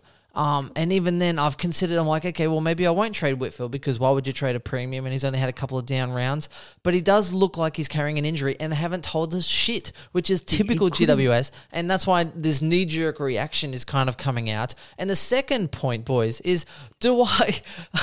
Because you know how I feel about this. Do I want to bring take out an injury prone Whitfield for a guy that I can't fucking stand. Yet I, I feel like is also a must have guy that's a 70,000 more. He's a must have, but also injury prone player in Aaron fucking Hall. And he just did a hammy, like what? a I, month ago? uh, yeah. like as in, um, uh, and, and here's the part.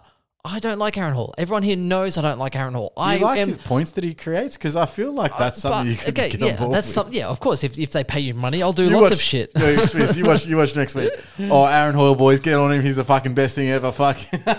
right. So, Okay, Ben, if it wasn't Aaron Hall, would you consider Lloyd Stewart or Luke Ryan? A hundred percent, and that's the Yeah. issue, right? So that's why I'm actually one of those scenarios where I'm like, all right, boys, eh, you know, head over heart. My head says he's a must-have, and Whitfield doesn't look like a must-have at this point. So He isn't. no, Mate, so mate, that's if you were why that that's why I'm actually considering it, and and and I'm trying to put the picture out there for everyone on how much I hate Aaron Hall and how I told everyone that I would not be putting Aaron Hall in my fucking side. But even now, I'm saying, even me, I'm now saying that Aaron Hall actually looks like the best option outside of everyone else that you own.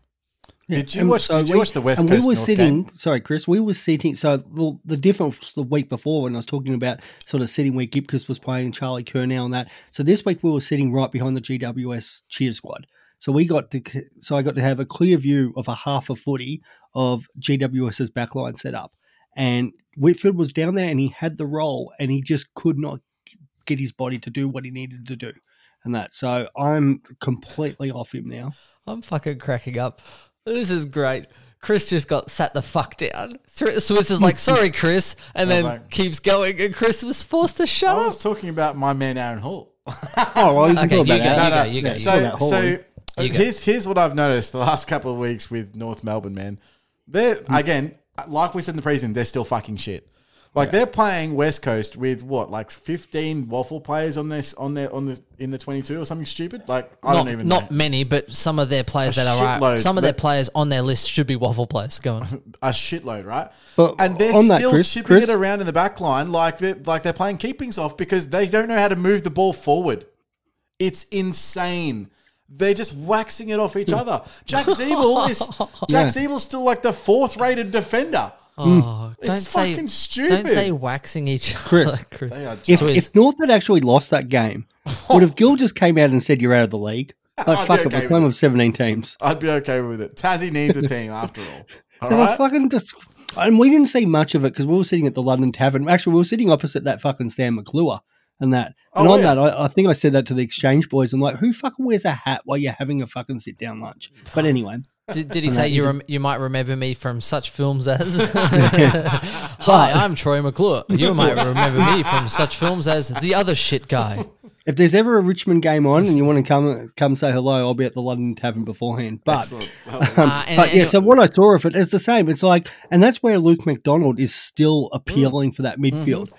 Because McDonald, Ziebell, and Hall, as you said, just wax with each other. It's cra- It's crazy to watch, and they just keep going back and forth and back and forth. And Josh Walker, I don't think he's ever Oh seen that my much God. football in his life. Hey, at Brisbane, he saw plenty of football. Thank you. Well, when they Um, were what losing and getting is kicked over his head. Side note, draft leagues, we've already said anyway, if you can get McDonald, 100% get him. Uh, I was very big on McGrath, which kind of looks like it might be fucked now with uh, Merrett being out. McGrath might now be a pretty shit midfielder. So it's one of those kind of catch scenarios that you play early on. But McGrath, um, who are we talking about? McDonald? Uh, draft leagues, 100% defender, I think looks excellent for draft leagues, boys. Yeah, no, I agree, but I haven't looked at the waivers since. We Oh, boys, I looked at the doing waivers. I picked up Stringer last week, and I'm like, and out of how hard it is in draft leagues to get a forward, I got Stringer for free. Not even kidding you. It's fucking ridiculous. That's a decent gift. Yeah. Um. Anyway, yeah, Aaron Hall, guys. I think. Uh, look, I think he's going to be the number one defender. I hate to Just admit it's it. just his body. But I mean, let's let's let's put this into perspective. It's just his body. It's just Isaac Heeney's body. It's just Jordan De Goey's body. It's just Patrick Cripps's body. It's like you know, All these guys that you're also looking to trade in, they're also all got injury concerns and body concerns over their careers. That's why they're cheap. Aaron Hall's not cheap though. He is though because his his output is is, for much he- higher. Like Swizz, last do not year- join the no, shit no, I- mate, I will because oh, last year Thank you, we know the, the little High start five. that he had when he had that fucking little, you know, came on as a sub and was scored a six and And eight got one knocked and that fucking and injury yes. game and that. But from that, you know, the- what, what were we talking about? Ray? It was like, round from five round like- eight, Are you talking seven? about the round greatest seven, round Greatest seven. showman, he's- Swizz? yeah, From now on, These are Aaron Hall will blinded take the light. D1. From now on. He's taking it off just crisp. He's Starts tonight. It starts tonight. yeah. Oh, round Sorry. seven last year, mate. He, he averaged 116. And even in that back end with that last sort of eight games, he averaged 122. Like, this guy's actually underpriced. Do you know what he averaged from the round I brought him in? Nothing. round- Nothing. yeah, yeah, of course. You can fucking bring in, you're an idiot. yeah, I am. so funny. Look, that's the only thing All that, right. that cost me a top 10 Let's go through the man of the moment. I suppose we waited long enough to bring him up, but Paddy Cripps, are guys. So Oh, boys, has to be. Now, Cripps is the guy that. Chris, you told me that you'd be paying out early, so I don't know pay him why. out early. I should really. You should really, because you're going to get your money back on Fremantle, let's face it. Where's your confidence? I'm just Um, waiting for him to do his do his shoulders from carrying Carlton this year again. Patrick Cripps has to be uh, 37% of teams. I think when we brought him in, he was like 30 flat. So he's, he's going up. He's going up even more. Break even of negative 28. Uh, I believe he's going up. It looks like it's going up about 110,000 over the next two weeks based on his projections. Um, someone that I believe you definitely could have in your teams. Now, here's here's the reasons why, boys. And Swizz will pass to you first. Number one, he's untaggable. Right, he's getting contested ball, he's getting actual ball. He's still being Patrick Cripps in having shit disposals at times. That's Patrick Cripps, but he's getting more meters gained than he has ever, ever, ever, ever before. So that's why his price is actually so cheap. He's 454k. You're getting a guy that I do believe now could be top 10 based on the fact he's getting meters gained.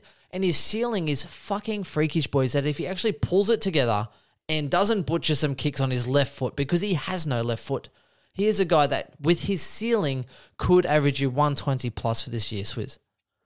Well, the two Carlton boys, Cripps and Hewett, I uh, it. are now 40. Well, Cripps is now 50%, been traded in by 13% this week, and Hewett's 48%, traded in by 10%.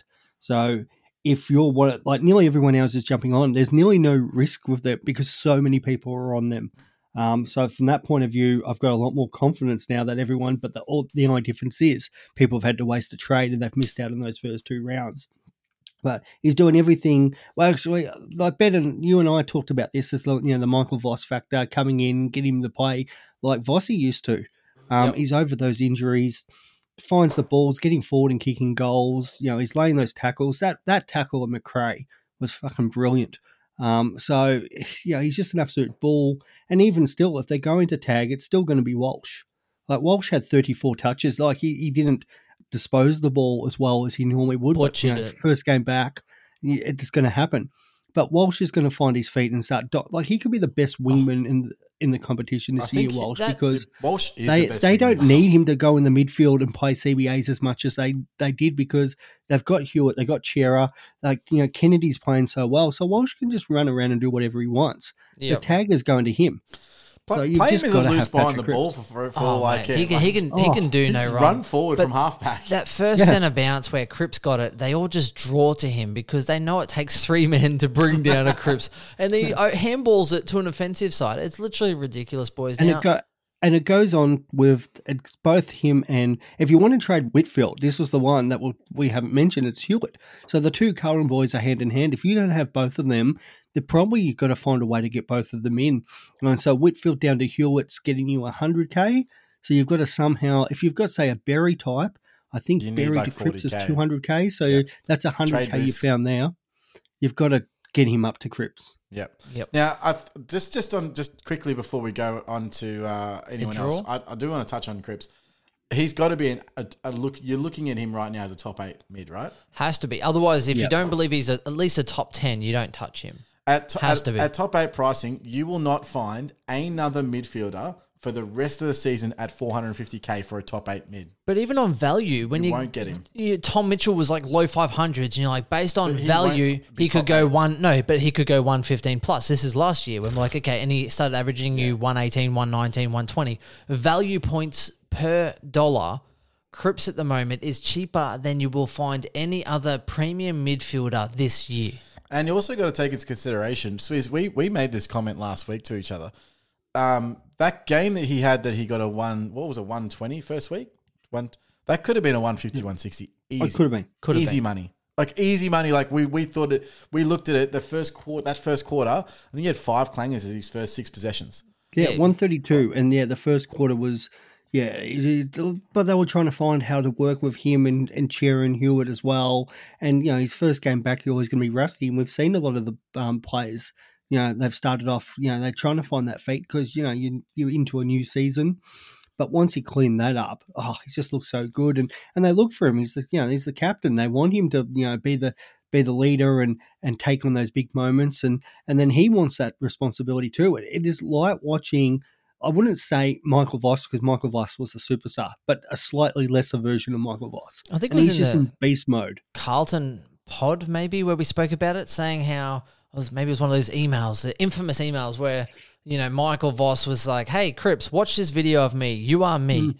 right? Walsh, you are Simon Black, right? Literally, those two are pretty much the best examples you could ever get as far as watching gameplay. Um, and that's why I thought it would be good for him. Now, when we talk about Carlton, when we talk about Hewett, we talk about um, looking at Cripps. Hell, even Charlie Curnow comes into this conversation, boys, which No, I hate. I hate to touch on, right? But no, he is relevant because of their draw. Hawthorn, Suns, Port, Dockers, North, and Adelaide. And then Oh, fuck, that's a even win G- against Freo. even GWS, yeah, it would be. And it used to, I thought it was a 50-50. That like mate, lock that one in. But even then I got some things right this year. Giants after that- 72, Freo being shit. Giants haven't started that well, right? Sydney are obviously a good side, and then you've got Collingwood, Essendon, and back to Richmond and the Dockers and Saints and Eagles. It's fucking lit up, boys, for these Carlton players, particularly with Cripps, particularly with Hewett, right?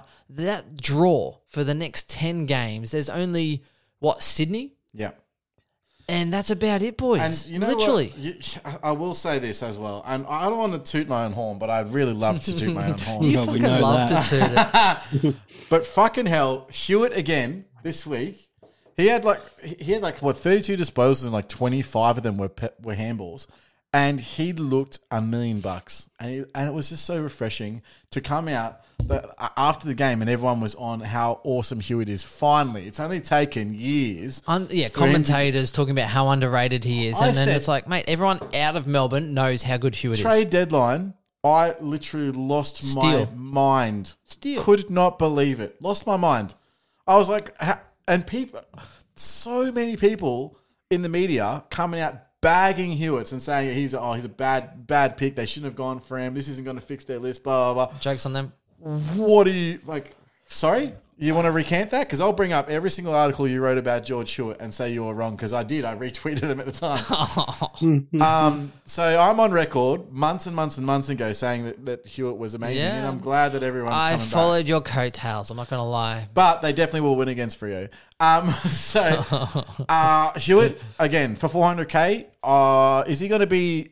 This is the question, He right? he Is could be, gonna top. He could be top ten now. I think yeah. he's top 10. I think so too. Whether he's top six? Yeah. Question. Question mark. There's so many around that price point though. But again, for a four hundred thousand dollar player, when again, when gonna get that Caleb? Daniel got to four hundred thousand, everyone's like, "Oh, geez, Caleb Daniel's so cheap because he had that bad game and then did well from that point on." Well, Swizz, this is Price point. probably a question for you. Like, and I look, I'm biased. I, I, I think he's the second best mid there, inside mid. well, I had Whitfield number think- one, so I feel sheepish. I'll I think. Walsh is the best all round mid, but I think that uh, Cripps is the best inside mid, and then At Carlton, yes, best what, Walsh. Oh. Walsh is definitely the best all I'm- round mid. Because I'm, I'm probably as big on Hewett as what you are. I thought that was just an absolute steal when they got it. Oh, And but he's not it better. than is. It reminds me a bit no, I about didn't say that. I Jack said he's the Steele. Like, second best. Oh, inside mid. Sorry, Second okay. I best thought, oh, okay. I'll, I'd still consider Walsh probably and, better and, than and him I made that, and, No, and no. that was my thought at the time was the whole, you know, the Tom Mitchell being squeezed out, and there was a lot, few, few things going on there with,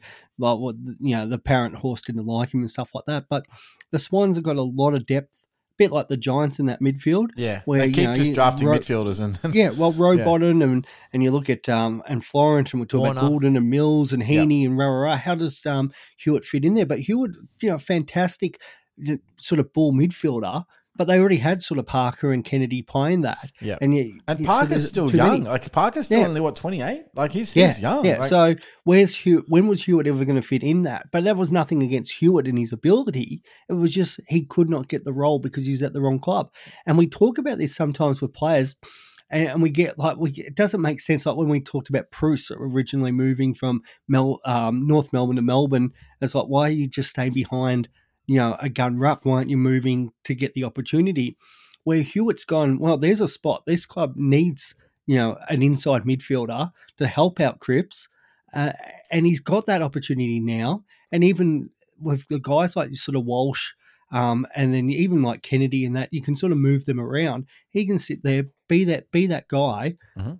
And no dramas there. And, that, And you know what? He's never they're gonna be scary. he's never fucking getting rot- tagged. Nope. Yeah. That kid is never getting tagged. He might be the guy who does tag. Like don't Yeah. get me wrong, but he's never getting tagged. But even if he tags, as soon as Carlton get the ball, he'll be like like a fart in the wind. He'll be off. He'll be gone. Well, I think the Gone. best thing about about Hewett is he can win the ball the other way. Like even when he played tagging roles, he still averaged pretty Mm. well as a midfielder. So um, it's not nearly like amazing, but it's not going to be like oh he's got a forty because he tagged or something stupid like Yeah, that. Like, no. Um, uh, uh, the other the other consideration is obviously yeah what happens when Cerra comes back, and w- it would have been nice to see him. But I, I personally I, I think that the top three again, and I've been very very firm with this. I, I think it's um, obviously Cripps and Walsh, and then Hewett, the top three. Cerra is obviously part of that mix, but he can play wing, and he's very good. Cerra's best attributes is his disposal by foot. So the more you can get him uncontested, the better off his skills are going to come to play, and he's a better kicker of the football. So I do see him as more of an outside runner than someone like Hewett. So I think that him and both Walsh, they both can play outside a lot more than Hewett can play, and should play, in my opinion. They're winning games of football. Like what's there's, there's nothing right now to suggest to me that Hewett is just all of a sudden going to drop out of a barrel. So Chris, it might I go think- down, but it's Chris, not going I to go down think- that much. I think you can either see one or two things. You can either see their first bounce is going to be Cripps, um, Hewett, and Kennedy in there with Cerra and Walsh on the wings, which is going to really give some teams headaches. Oh, or luck. it's going to be Kennedy goes to the bench, and it might be say Cripps, Hewett, and somebody else, and then Walsh comes in with Kennedy as the second. You know, change up a bit like sort of the dogs do and rotate it through. Yeah. So you've always got a gun midfielder in there. Yeah, And absolutely. I think that's going to cause a lot of headaches for opposition coaches. Yeah. Yep. And uh, realistically, if you're at Carlton and you're winning games, who gives a fuck? Like, play some good footy, share the ball around, and just dominate. Like, they have to be happy with those first two rounds. It's the best problem to have. Uh, and again, they're soft Like I did suggest Talk- that talking I think about- he actually, averages can we- can- and I think that's accurate. Like I, I'm pretty confident. Hewett? Yeah, I, I think at very least. he I think 100 flat is definitely above that. Yeah, so 100 at a, at a base, and which makes him in top 10 consideration. Whereas before, I think I said I was on the record as saying I think he goes like 90, 95. Yeah, yeah. Whereas now, how well he has been, I think it's 100 plus easy. Talking Swizz. about soft draw and the Blues and everything around that, uh, would you consider Docherty? Do you think he could come back and be top six again? I do, but the problem with I've seen with Docherty after being an owner for the last couple of years, roller coaster. he he's again captain. This is what we see: the captain's sacrifice for the team more than any other player. This is why Bont is never an option. Is- and I, I just feel like with Dockers, what will happen eventually Well, is even Mills took a sacrifice for a bullet, tagged Paddy Dangerfield. Issue was Paddy Dangerfield was shit that day, and Mills tagged him up threefold. but it's true though, because nothing rallies your comrades or your teammates, right? Yeah. Then the captain actually doing, hey boys, I'm going to put my hand up. I'm going to do a roll for us today, and I'm going to like hang shit on people. And everyone's like, bang, look at the captain leading by example. Callum Mills, 100%. Bontempelli, 100%. If he has to go forward, he doesn't care. Bont doesn't care as long as the team does well. Um, yeah, I, I, and look with the talent that they've got But back he's not in captain. that back line. Docherty's not captain. isn't he? Hasn't he been No. captain for like the last three years? Nah, Cripps is now sole captain, mate. That's why he's like co- carrying so much load. Shows how much I know about that shitty Uh, only because cup. of his, his health and his recovery, I think he's focusing on that, and therefore he dropped out of the dual captaincy So stuff. you've got you've also got obviously Williams and Saad in that back line. Now, Yeah, so I think Will, I think Williams and Saad alternate each week. Thank who's the you. lockdown guy. Well, That's or, or alternating- one of the one of them goes ham Yeah. and the other one doesn't Where because I they're think both Docherty, trying to Docherty run. just runs around like Bailey Dale, for example, or Jayden Short, and just runs around and does his own frigging thing because he's such a good ball user. They just get it in his hand and he'll just hit up one of those gun midfielders. yeah, I, I can see Doc you're not wrong. going back to 100, 105 this year. I don't hate it. I, I have him in draft. I don't. I think there's so many other options in defence though. I think there is. I There's think a there large is. amount of options. But I, Don't risk and risk he's it. not cheap. Dockers is no, not he's cheap, not right? cheap, which is unfortunate. Yeah. No, and oh, yeah, if, What if is it he, the goes same- wrong, he's you are pretty much this. fucked. He's like what five twenty or something, isn't he? He's Yeah. like same price as. Yeah. Uh, Don't risk Sure. that one for the biscuits. So, um, boys, can we go to negative um, town? But can we actually? I think you've got to. I know you. want- We want to move on, but there's there's two. Why would we want to move Um, on, Swizz? It's an hour and Yeah. forty fucking minutes. Well, that's right. Why the fuck? um, there's two others that you. I don't think we've. Yep, um, go. Keep us honest. obviously haven't mentioned. Keep us honest. Been asked about one, and Chris is going to fucking roll over in his grave even though he's alive. Um, Jye Caldwell. I've been asked about. Yes, quite a- fair no, call. he's not a terrible. No, fair call, fair call. And Yeah. the next one? and that. Uh, um, and then the the obvious ruck one that you guys have, but Timmy English. Yep, actually, that's fair call. Chris, we might have overseen that. It's a bit of an oversight because we have English and we know how good English is. And I guess Max Gawn ties into that. So we- maybe we'll do a Gawn slash English um, couple, a bit of a duo. Yep, afterwards, Caldwell, and then do Caldwell. Yeah, no, let's. Yeah, Caldwell's definitely um, valid, and when we kind of have a look at why, when you have, you know, he's gone a couple of nineties in a row. Uh, he's funnily enough though, the week just gone, right? He he kicked a goal that was pretty pivotal, right? Not too bad. His role's kind of there, but for this was one week in particular where his super coach was better than his dream team.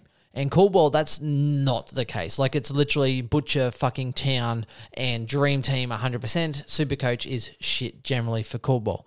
So this was a bit of a, a different scenario.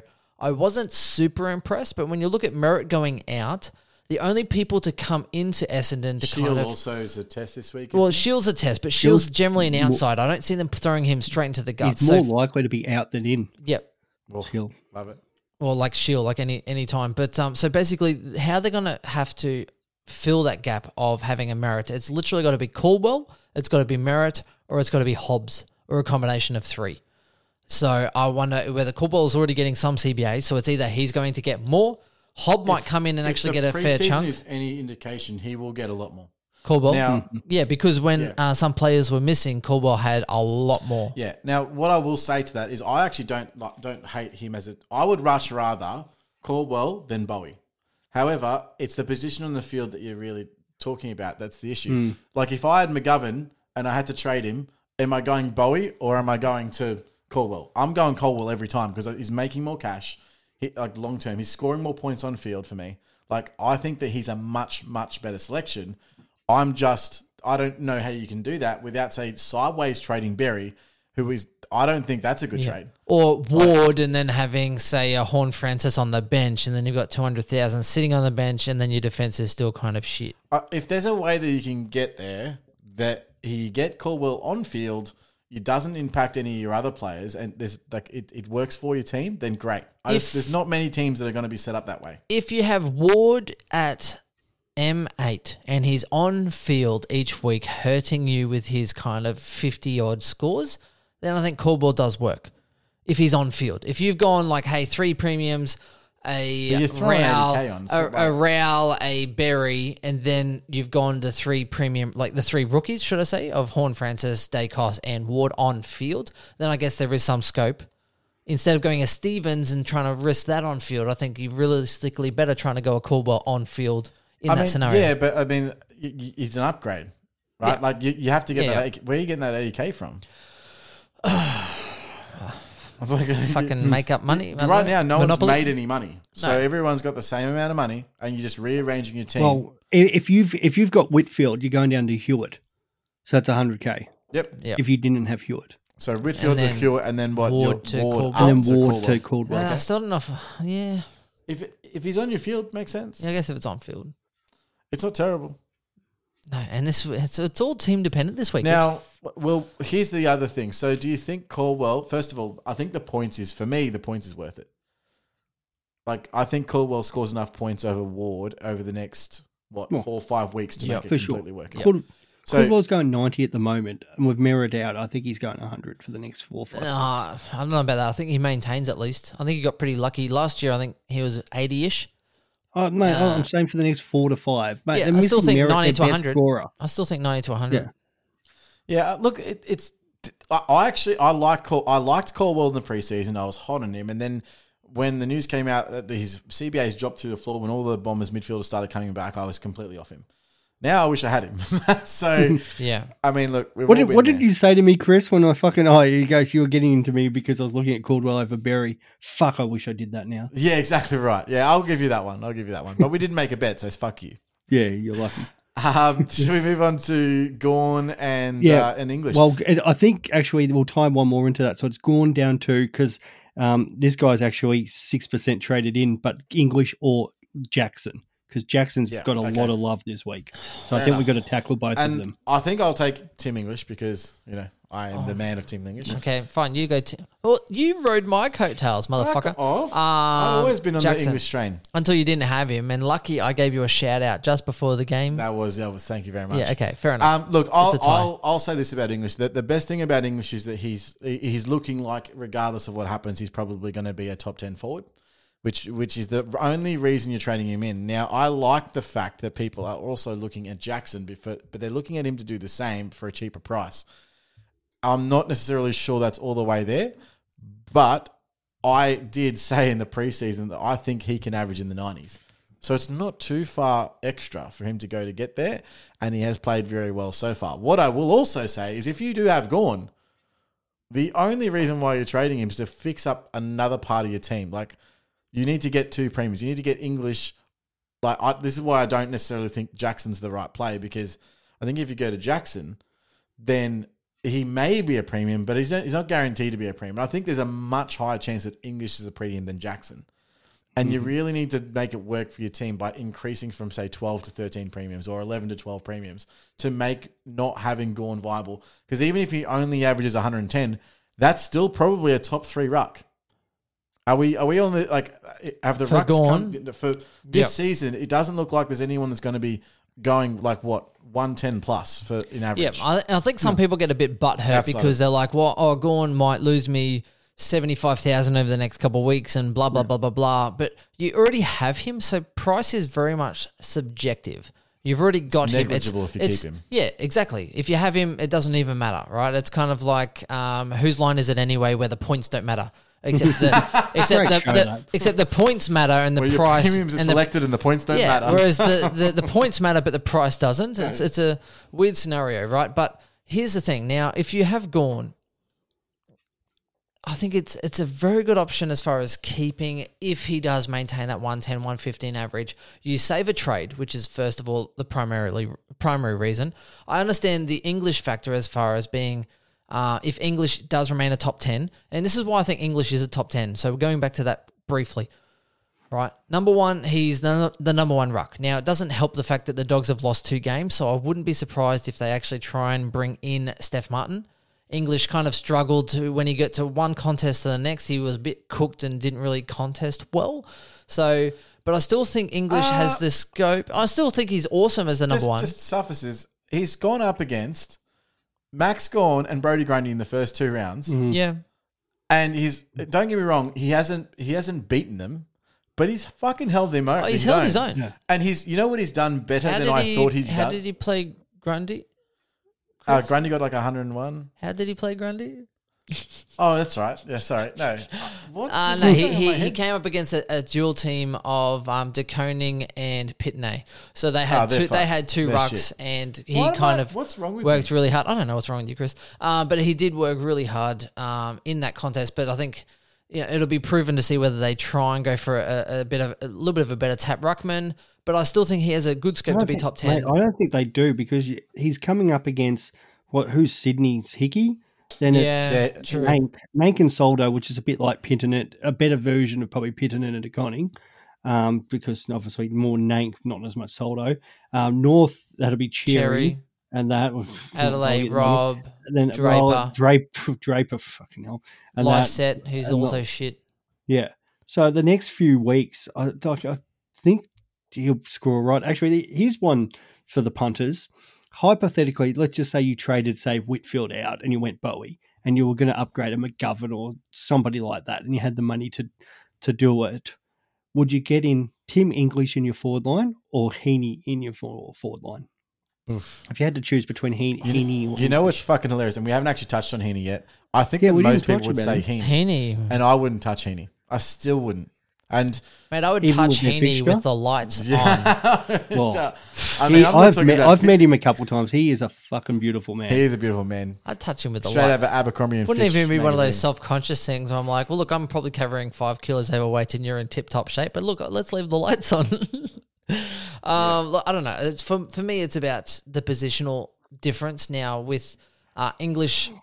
The soft draw coming up, I think even still, he looks like he could be top ten potential. This is more solidified now by the fact that we Dangerfield is playing a midfield only. Fyfe when he returns midfield only.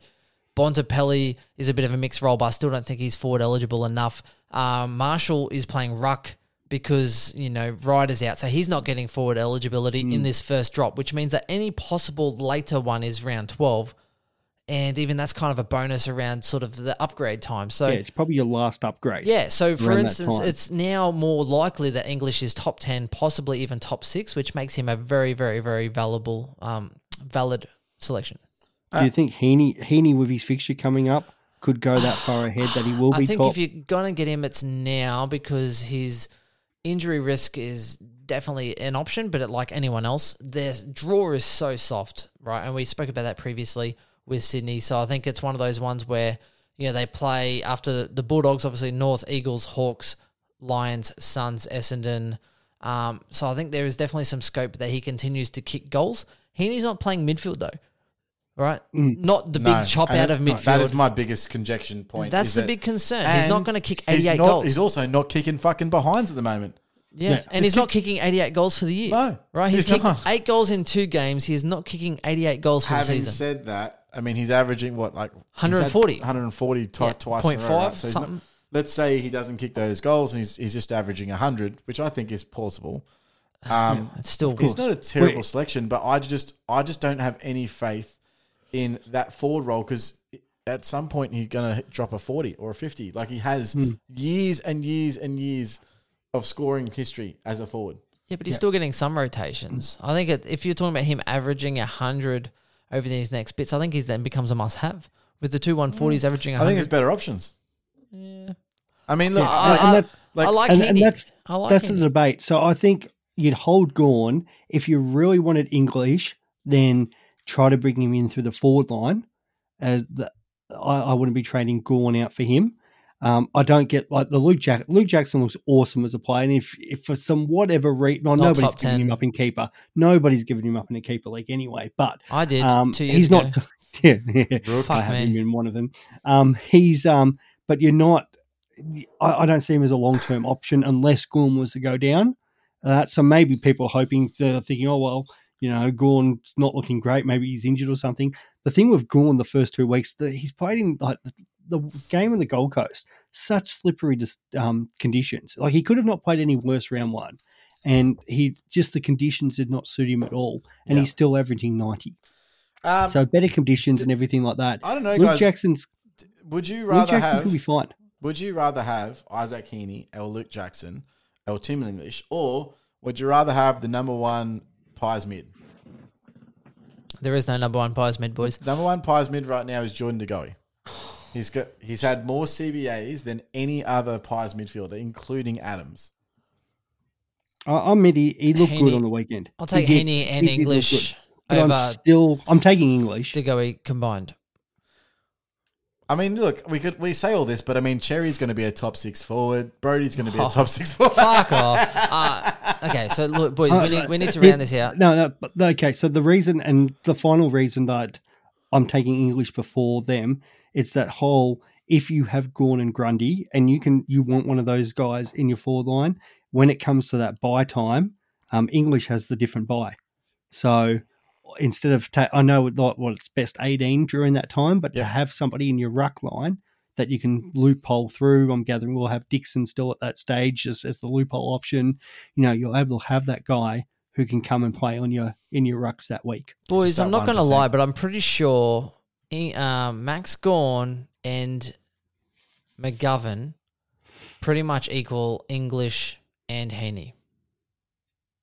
I'm not. I, I, I'm not going to do the math on that, but Well, as in it's, It's like optional. I think it's about hundred ninety thousand between both. I've got it. I've got it in front of me actually. I think it's I think it's was pretty close. I think it. was it going like five uh six like eighty or we something. said, I'm okay with the It's Gawn close. trade as long close. as you're getting two premiums from it, right? That's what I mean. If you go But- Gawn down, then McGovern becomes so two premiums. but if you don't do that, and then you, you're fucked. eight, 18k short.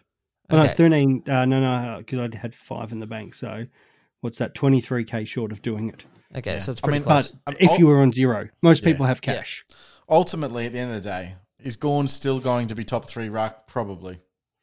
So again, if you're only doing it to fix your side, Probably, Right. but he hasn't shown it either. So it's and do you mean he Jackson's getting shown- well. Jackson's getting so much he's of shown that it for the pie. last five years. There's- no, no, no. But Jackson is now actually a relevant issue because when Oh, the I know, ball I know. when the ball hits the ground, Jackson is an absolute freak. He is more contested and he provides them more than Gawn does. I agree. Well, did you? Okay, so but did you read this? I don't know. I don't know if you follow me on Twitter, Ben. No, but I sh- you need to follow Dan us. Batten, um, bless his cotton socks, uh, shared a tweet today that said that Who? Um, Dan Batten, who's the guy that works at um, Herald Sun for Supercoach and stuff. Right. Um, he shared a tweet today, which is true, uh, that since the buys last year, Gawn's averaged 110 with, uh, including the finals, with Jackson aside. Yeah, and, that's one about of those, right. One of those finals, he kicked like five goals or some shit. I, I know that's him having a 160 game or something stupid, right? So, So what's his actual average? well, no, that's his average. When Gordon has a 160, you don't Gawn just does oh, not he kick five goals every fucking week. Yeah, but that's No, a once off. Like Big Deal, he probably does it one more time. Exactly. I'm, that's what I'm saying. I'm saying he will average 110 for the year. That's Yeah. still probably going to be top three ruck. So is are be you top taking three. unders or over 110? No, I think 110 is where he's at. I think But I, I said think one to that's top ten to three. I one think the rucks for the aren't- I said I that don't at the think the start of rucks the are year. going I'm that well. holding to it. But yeah, I think rucks are down. Rucks, like Darcy got injured again. Yeah, Rucks are shit. Nick That's Nat- why English Nick Nat's English at knocking down R2. to guys guy, guy under 18s. How good's English at R2 right now? So Yeah, but good. how good having Gawn and Grundy with English in the forward line in case one of them were to miss a week? Right. Nah, it's even more shit because Gawn's dropping cash. Um. Anyway, Uh, I think that pretty He'll much. be is there drops any cash. other- I fucking got him. Do we have any yeah, other you're you're shit out of luck, issues we need to touch on? Any other players? No, That's, no, why, that's no, why you're not ranked 76. Is that No. right, Swizz? Yeah. Um, uh, it's I think it's the trade Pumped up? trade out guys. The Oh, other yeah. ones that So we've gone And through Steele. Whitfield and Gorn. Gorn, right? we need to go through Steele because he's No, the no. Oh my other. God. Don't don't trade Steel. Steele. If you trade Steele, I will I will Will Smith the fuck out of you right now. Um, well, hang on. Can we? Someone traded out Steele last week, boys, and you both commented on a tweet today about that. No, but that, that that's that's neither here nor there. People can do whatever they want. I'm not going to judge you on it. I'm just saying I wouldn't do it. Yeah, fair. Yeah. I w if I had Well, Steele, do- I wouldn't trade him. I in. didn't he had ask a lot George of, about it, but you know, he had a it's- lot of yeah. tackles. And, Well, and like, to that guy saying, and I think it was the other guy, I'm not going to even na- name him, was just trying to big note his podcast Somebody. by go at George. But it, like, you play the game how you want to play. Like, yeah, we can give you different advice, and I'm happy to field questions, and I'll and I'll answer some more of these questions when I do my own pod and that because a few people have sent them in. It's easier to do it that way. But you know, if that means if it by trading still last week was able to bring in two premiums and that, and that's yeah, what same George has Gawn done. Well, issue then that you- what's the issue? Like, it's his team yeah, and that. And if he gives that advice and people take it, well, hopefully they've done a bit of research or they've looked around other people's advice. I'll tell you what. If Lipinski went 120 this week, the guarantee is a different story, right? And, Exactly. Like Exactly. it's just it's it's so it's that fine of a thing. And if you're watching the his YouTube, and shout out to George, I think that's the third time tonight. But um, look, it's it's for content value. You like him for his thoughts and for him as a person and the entertainment value. That's the only reason why you watch YouTube. It's for entertainment, right? Now, for better or for worse, you still like that person. And if he train crashes like us, and I hope you would still watch us. If we crash and burn and we're Oh, like I've- ranked, I do crash and burn every yeah, year. Chris has done it every That's year. and why I'm keeps- living the high life up in 72ville. Chris, aren't you glad you didn't retire? And you know that's it's the it's the I was gonna quit last year. I know that's what I mean. Because when the crashes are so public, you feel so butthurt, and you're like, "Why am I even doing Supercoach?" And now you're like 76, and you're like, "Yeah, 76." I feel like how Chris Rock feels right now. Chris That's Rock. the third Will Smith joke for the day, and I'm done. All right, cool. Anyway, um, so that, that's pretty much the thing. Now, if you have a premium, I think outside of Whitfield, who you would have to have questions about, he's the only premium that I'd probably suggest trading at this point, and possibly Max Gawn, if only if English can actually then shore up you another premium somewhere else. Uh, otherwise, I'd say back your premiums and just fix your rookies. if you Oh, have a Tom mid price Mitchell. that's failed, Get fu- get, get him rid gone. of Tom. Yeah, oh, Tom Mitchell. If for you sure. have Tom he Mitchell, has a. woo, Oh, Where's the price drop? For get out of? Tom Mitchell. That is that is just not fun. What's happening there, boys? Oh, he was injured before in preseason, and know, there was but- a big article about it. So if you had him, probably should have read uh, read the article before picking him. But Well, he's uh, projected to drop seventy thousand and go down to about five hundred and fifty k in the next two weeks. So uh, it's one of those ones. He's and here's the funny part: Hawks have won two games. They're on top of the table. If you had told me Hawks have won the first two and they're on top of the table, and Tom Mitchell is I would say Tom Mitchell would be averaging you 125 and absolutely dominating, but he's not. He's averaging 81, which is stupid. Uh, I need to watch those games a little bit more closely. I think as to why it's happening. I think again racking up the ball, but just the butcher. Um, don't don't watch it, dude. I'm gonna be honest with you. Don't do it to yourself. Because here's what happens as a Tom as a former Tom Mitchell owner is that you just want to pull your hair out. You can't. So you're saying don't understand- get- so if you have Tom Mitchell, get rid it. of him. Just don't do it. Just don't do it. well, I ain't quite a few people have Tommy Mitchell As seven said- seven percent. when Tom Mitchell is a terrible, terrible user of foot and by hand and by foot. Oh, by hand is actually pretty good. Also, is But- Cripps. But, but, yeah, the, the difference is that he makes it up with his contested ball. Mit, Tom Mitchell? Mitchell, Or Titch? gets so much uncontested ball and does the same thing. It, the, the only way that he can actually make a good score, score is weight of numbers. He needs like 35 plus touches just to get 90 plus usually. Like it's it's a pandemic. It's terrible. I would just don't do it. We are in a pandemic. Anyway, I think that's about it, guys. Oh, Swizz, anyone else that you uh, wanted to touch on, Uh, or have we uh, pretty much covered everything in the pod? um, of the people who most traded out, McGovern, uh, Berry, your boy. Oh yeah. Uh, hold hold Berry. now yeah, so- look, I I'm not I'm not holding Berry. I've Oh, but you're going to a premium though, yeah. I'm going- Yeah, so that well, makes sense. In that line, if you can go from no. Berry to like a Petracca or something, go for so it. I looks like I'm probably and uh, this is I digress. I'm probably going a Whitfield and Berry to um, Stevens and or Ginnivan, who knows, uh, and uh, Hall. So I have to go up, and I got to get cash, and it's the only way I can generate that cash. So the way up is who's on field instead, and that's probably going to be um, either Stevens versus Berry now or Ginnivan versus Berry, which is not ideal because I think that I do think that Berry does just pop off at some stage, and I'm going to be really frustrated. But in the meantime, I'm going to get the sweet 120s from Aaron Hall every week, so I just don't care. Yeah, Yeah, well, most- five thousand people mo- getting rid of Berry, So at this point in Yeah. time, Most traded out people, we'll talk about Whitfield, Dusty, that's just an easy trade. has to be right. That Dusty has to be, has to be. unfortunately. Even then, they said he's still twenty seven percent of teams. Dusty has to be. Just on that, guys, like more I, that. I don't know too much about the Dusty issue. So, so Swizz, what's happened? I know that. So it's obviously part of. Um, it's a, uh, is it a mental health thing at the moment? Yeah. Is, Yeah. is that To do with his So dad. it's a combination of um, obviously to do with his old man, and and you know we all know death, um, you know, affects us all differently Oh, on that, and you know, there, and, you know, there's plenty of support for those people who are dealing dealing with that and the mental health side of that, and I think you combine that with what he went through with the injury last year. And Dimmer was talking about that. It's well, apparently, I think Caro might have even said it as some news from um, some teammates and stuff. You know, like he gets gets the training, does one day really well, second day he kind of rocks up and is just no interest or not not interest, but he just doesn't feel there and that. Yeah. And he could probably play, but then you can't be playing this game. You know, it's such rough. You and, go half and, cold You know, and you you've got to be it. And with, that's with as, your mind. simple as elsewhere. Yeah. Here's, So- here's where I think it kind of happened, That's- boys. And this is this is me hypothetical, obviously making inferences, right? But preseason, it's it's kind of easier to push yourself Mm. hard to stop thinking about it on fitness and working hard for fitness. Whereas he has been said, you know, basically after a game he would talk to his dad. Right, so you work on fitness, you play round one. After that game, you want to talk to your dad, but you're like, well, this is fucked. And then I think that's kind of where it's kind of unraveled a little bit before round two, which makes sense because in preseason, like I know if I'm not having a great time, you work out, you stop forgetting, you stop thinking about stuff because you push yourself real hard. But then you get back to norm- normality and playing around, and then his normal routine would be to talk to his dad after mm. round one, and he couldn't have that. So Well, fingers look, crossed he gets back. Fingers to, crossed too, but um, look, yeah, hopefully he just takes care of himself. I think he has paid, well, as Dimmer said, he's paid the club, you know, fourfold or ten times over. So realistically, as long as he's healthy, boys, I'm. But if you have him, look, get rid of him. Try and find another good option and um, go from there. Yeah, oh, for sure, mate. And um, yeah, mate, he owes it, as you said, nothing to this club and that. Like my profile picture's been him on Facebook for the last what five years and that. After Twins. you know, obviously, obviously having that uh, celebration, celebrating moment after the uh, after the premiership. So, you know, I, I hope he you know finds his finds his way and and you know gets the support that he needs. So yeah, that's one of super coach reason. A definite trade.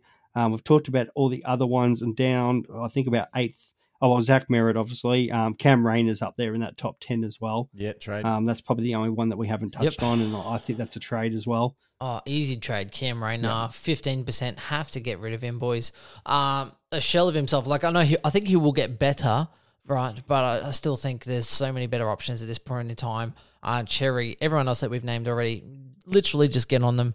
Uh, unless you can go up into someone better, but I think that's it, boys. Look, let us know what you're thinking anyway, and let us know if there are certain trades that you're thinking about. Let us know where you are really stuck. It's a tough round to kind of navigate through, and I can't stress it's very much team dependent because if you have more rookies and guns, then you probably want to fix some of those rookies. If you've gone more mid prices, then you kind of want to look at those shit mid prices and say, hey, do I want to free up some cash to be able to assault later, or do I want to try and risk it again and side trade a mid pricer to another mid pricer like Bowey and hope that that one comes through. So it's one of those, as we already- know, mid prices are more expensive. They need more cash to be successful. So it's one of those risk reward scenarios. it is. Um, boys, I appreciate you very much, and I've loved the fact that you've been. We've been doing a little bit of a three prong, releasing our team reviews on the line. I don't even know what you're saying until I listen to it, so it's completely not structured. We talk about each of our teams individually each week, and we want to keep bringing you that awesome content as well. Uh, and Swizz, maybe I'll hit you up this week if you want to join me for a team reveal, live reactions. See if Bruce is named this week, Thursday. Yeah, yeah, well, I definitely Every can do that on the Thursday. Into uh, I think it was to Pondy, Tristan, Tim. Um, I know there was somebody else out there who hit me up about questions. I'll um, if we haven't answered them in the pod tonight, I'll do that in my own team discussion. Um, and anybody else who wants to send me a tweet or the boys a tweet and whatever, then we can um maybe able to talk a little bit about what your your question is um in our own pods. Yeah, and to Laura, Nathaniel, James, Mike, um, I Sheila. think he's making up these names. Uh, I, I hope I've answered your questions as well. We are uh, look. I can't. I don't know if you've ever heard this, but I'm kind of a big deal. Um, I, I have a lot of uh, rich mahogany um, behind me somewhere. But um, Hair smells like cinnamon. uh, look, that's us. That's two hours and six minutes. I think about an hour or so of rookies. A lot of about strategy and different mid prices. Fuck, it's complex this week, boys. Uh, I'll Not try do and, for 72, though. Oh, look, I'll try and timestamp. I'll try and timestamp everything. But again, this is probably one of the most important weeks of your life if you care about Supercoach. That's let's true. be let's be fair. All right, guys. We'll catch you later. See ya. See you guys, boy. The C is for the courage I possess through the drama. H is for the hurt, but it's all for the honor. A is for my attitude, working through the patience. Money comes and goes, so the M is for motivation. Gotta stay consistent, the P is to persevere. The I is for integrity, innovative career. The O is optimistic, open and never shut. And the N is necessary, cause I'm never giving up. See, they ask me how I did it, I just did it from the heart. Crushing the competition, been doing it from the start. They say that every champion is all about his principles. Carry.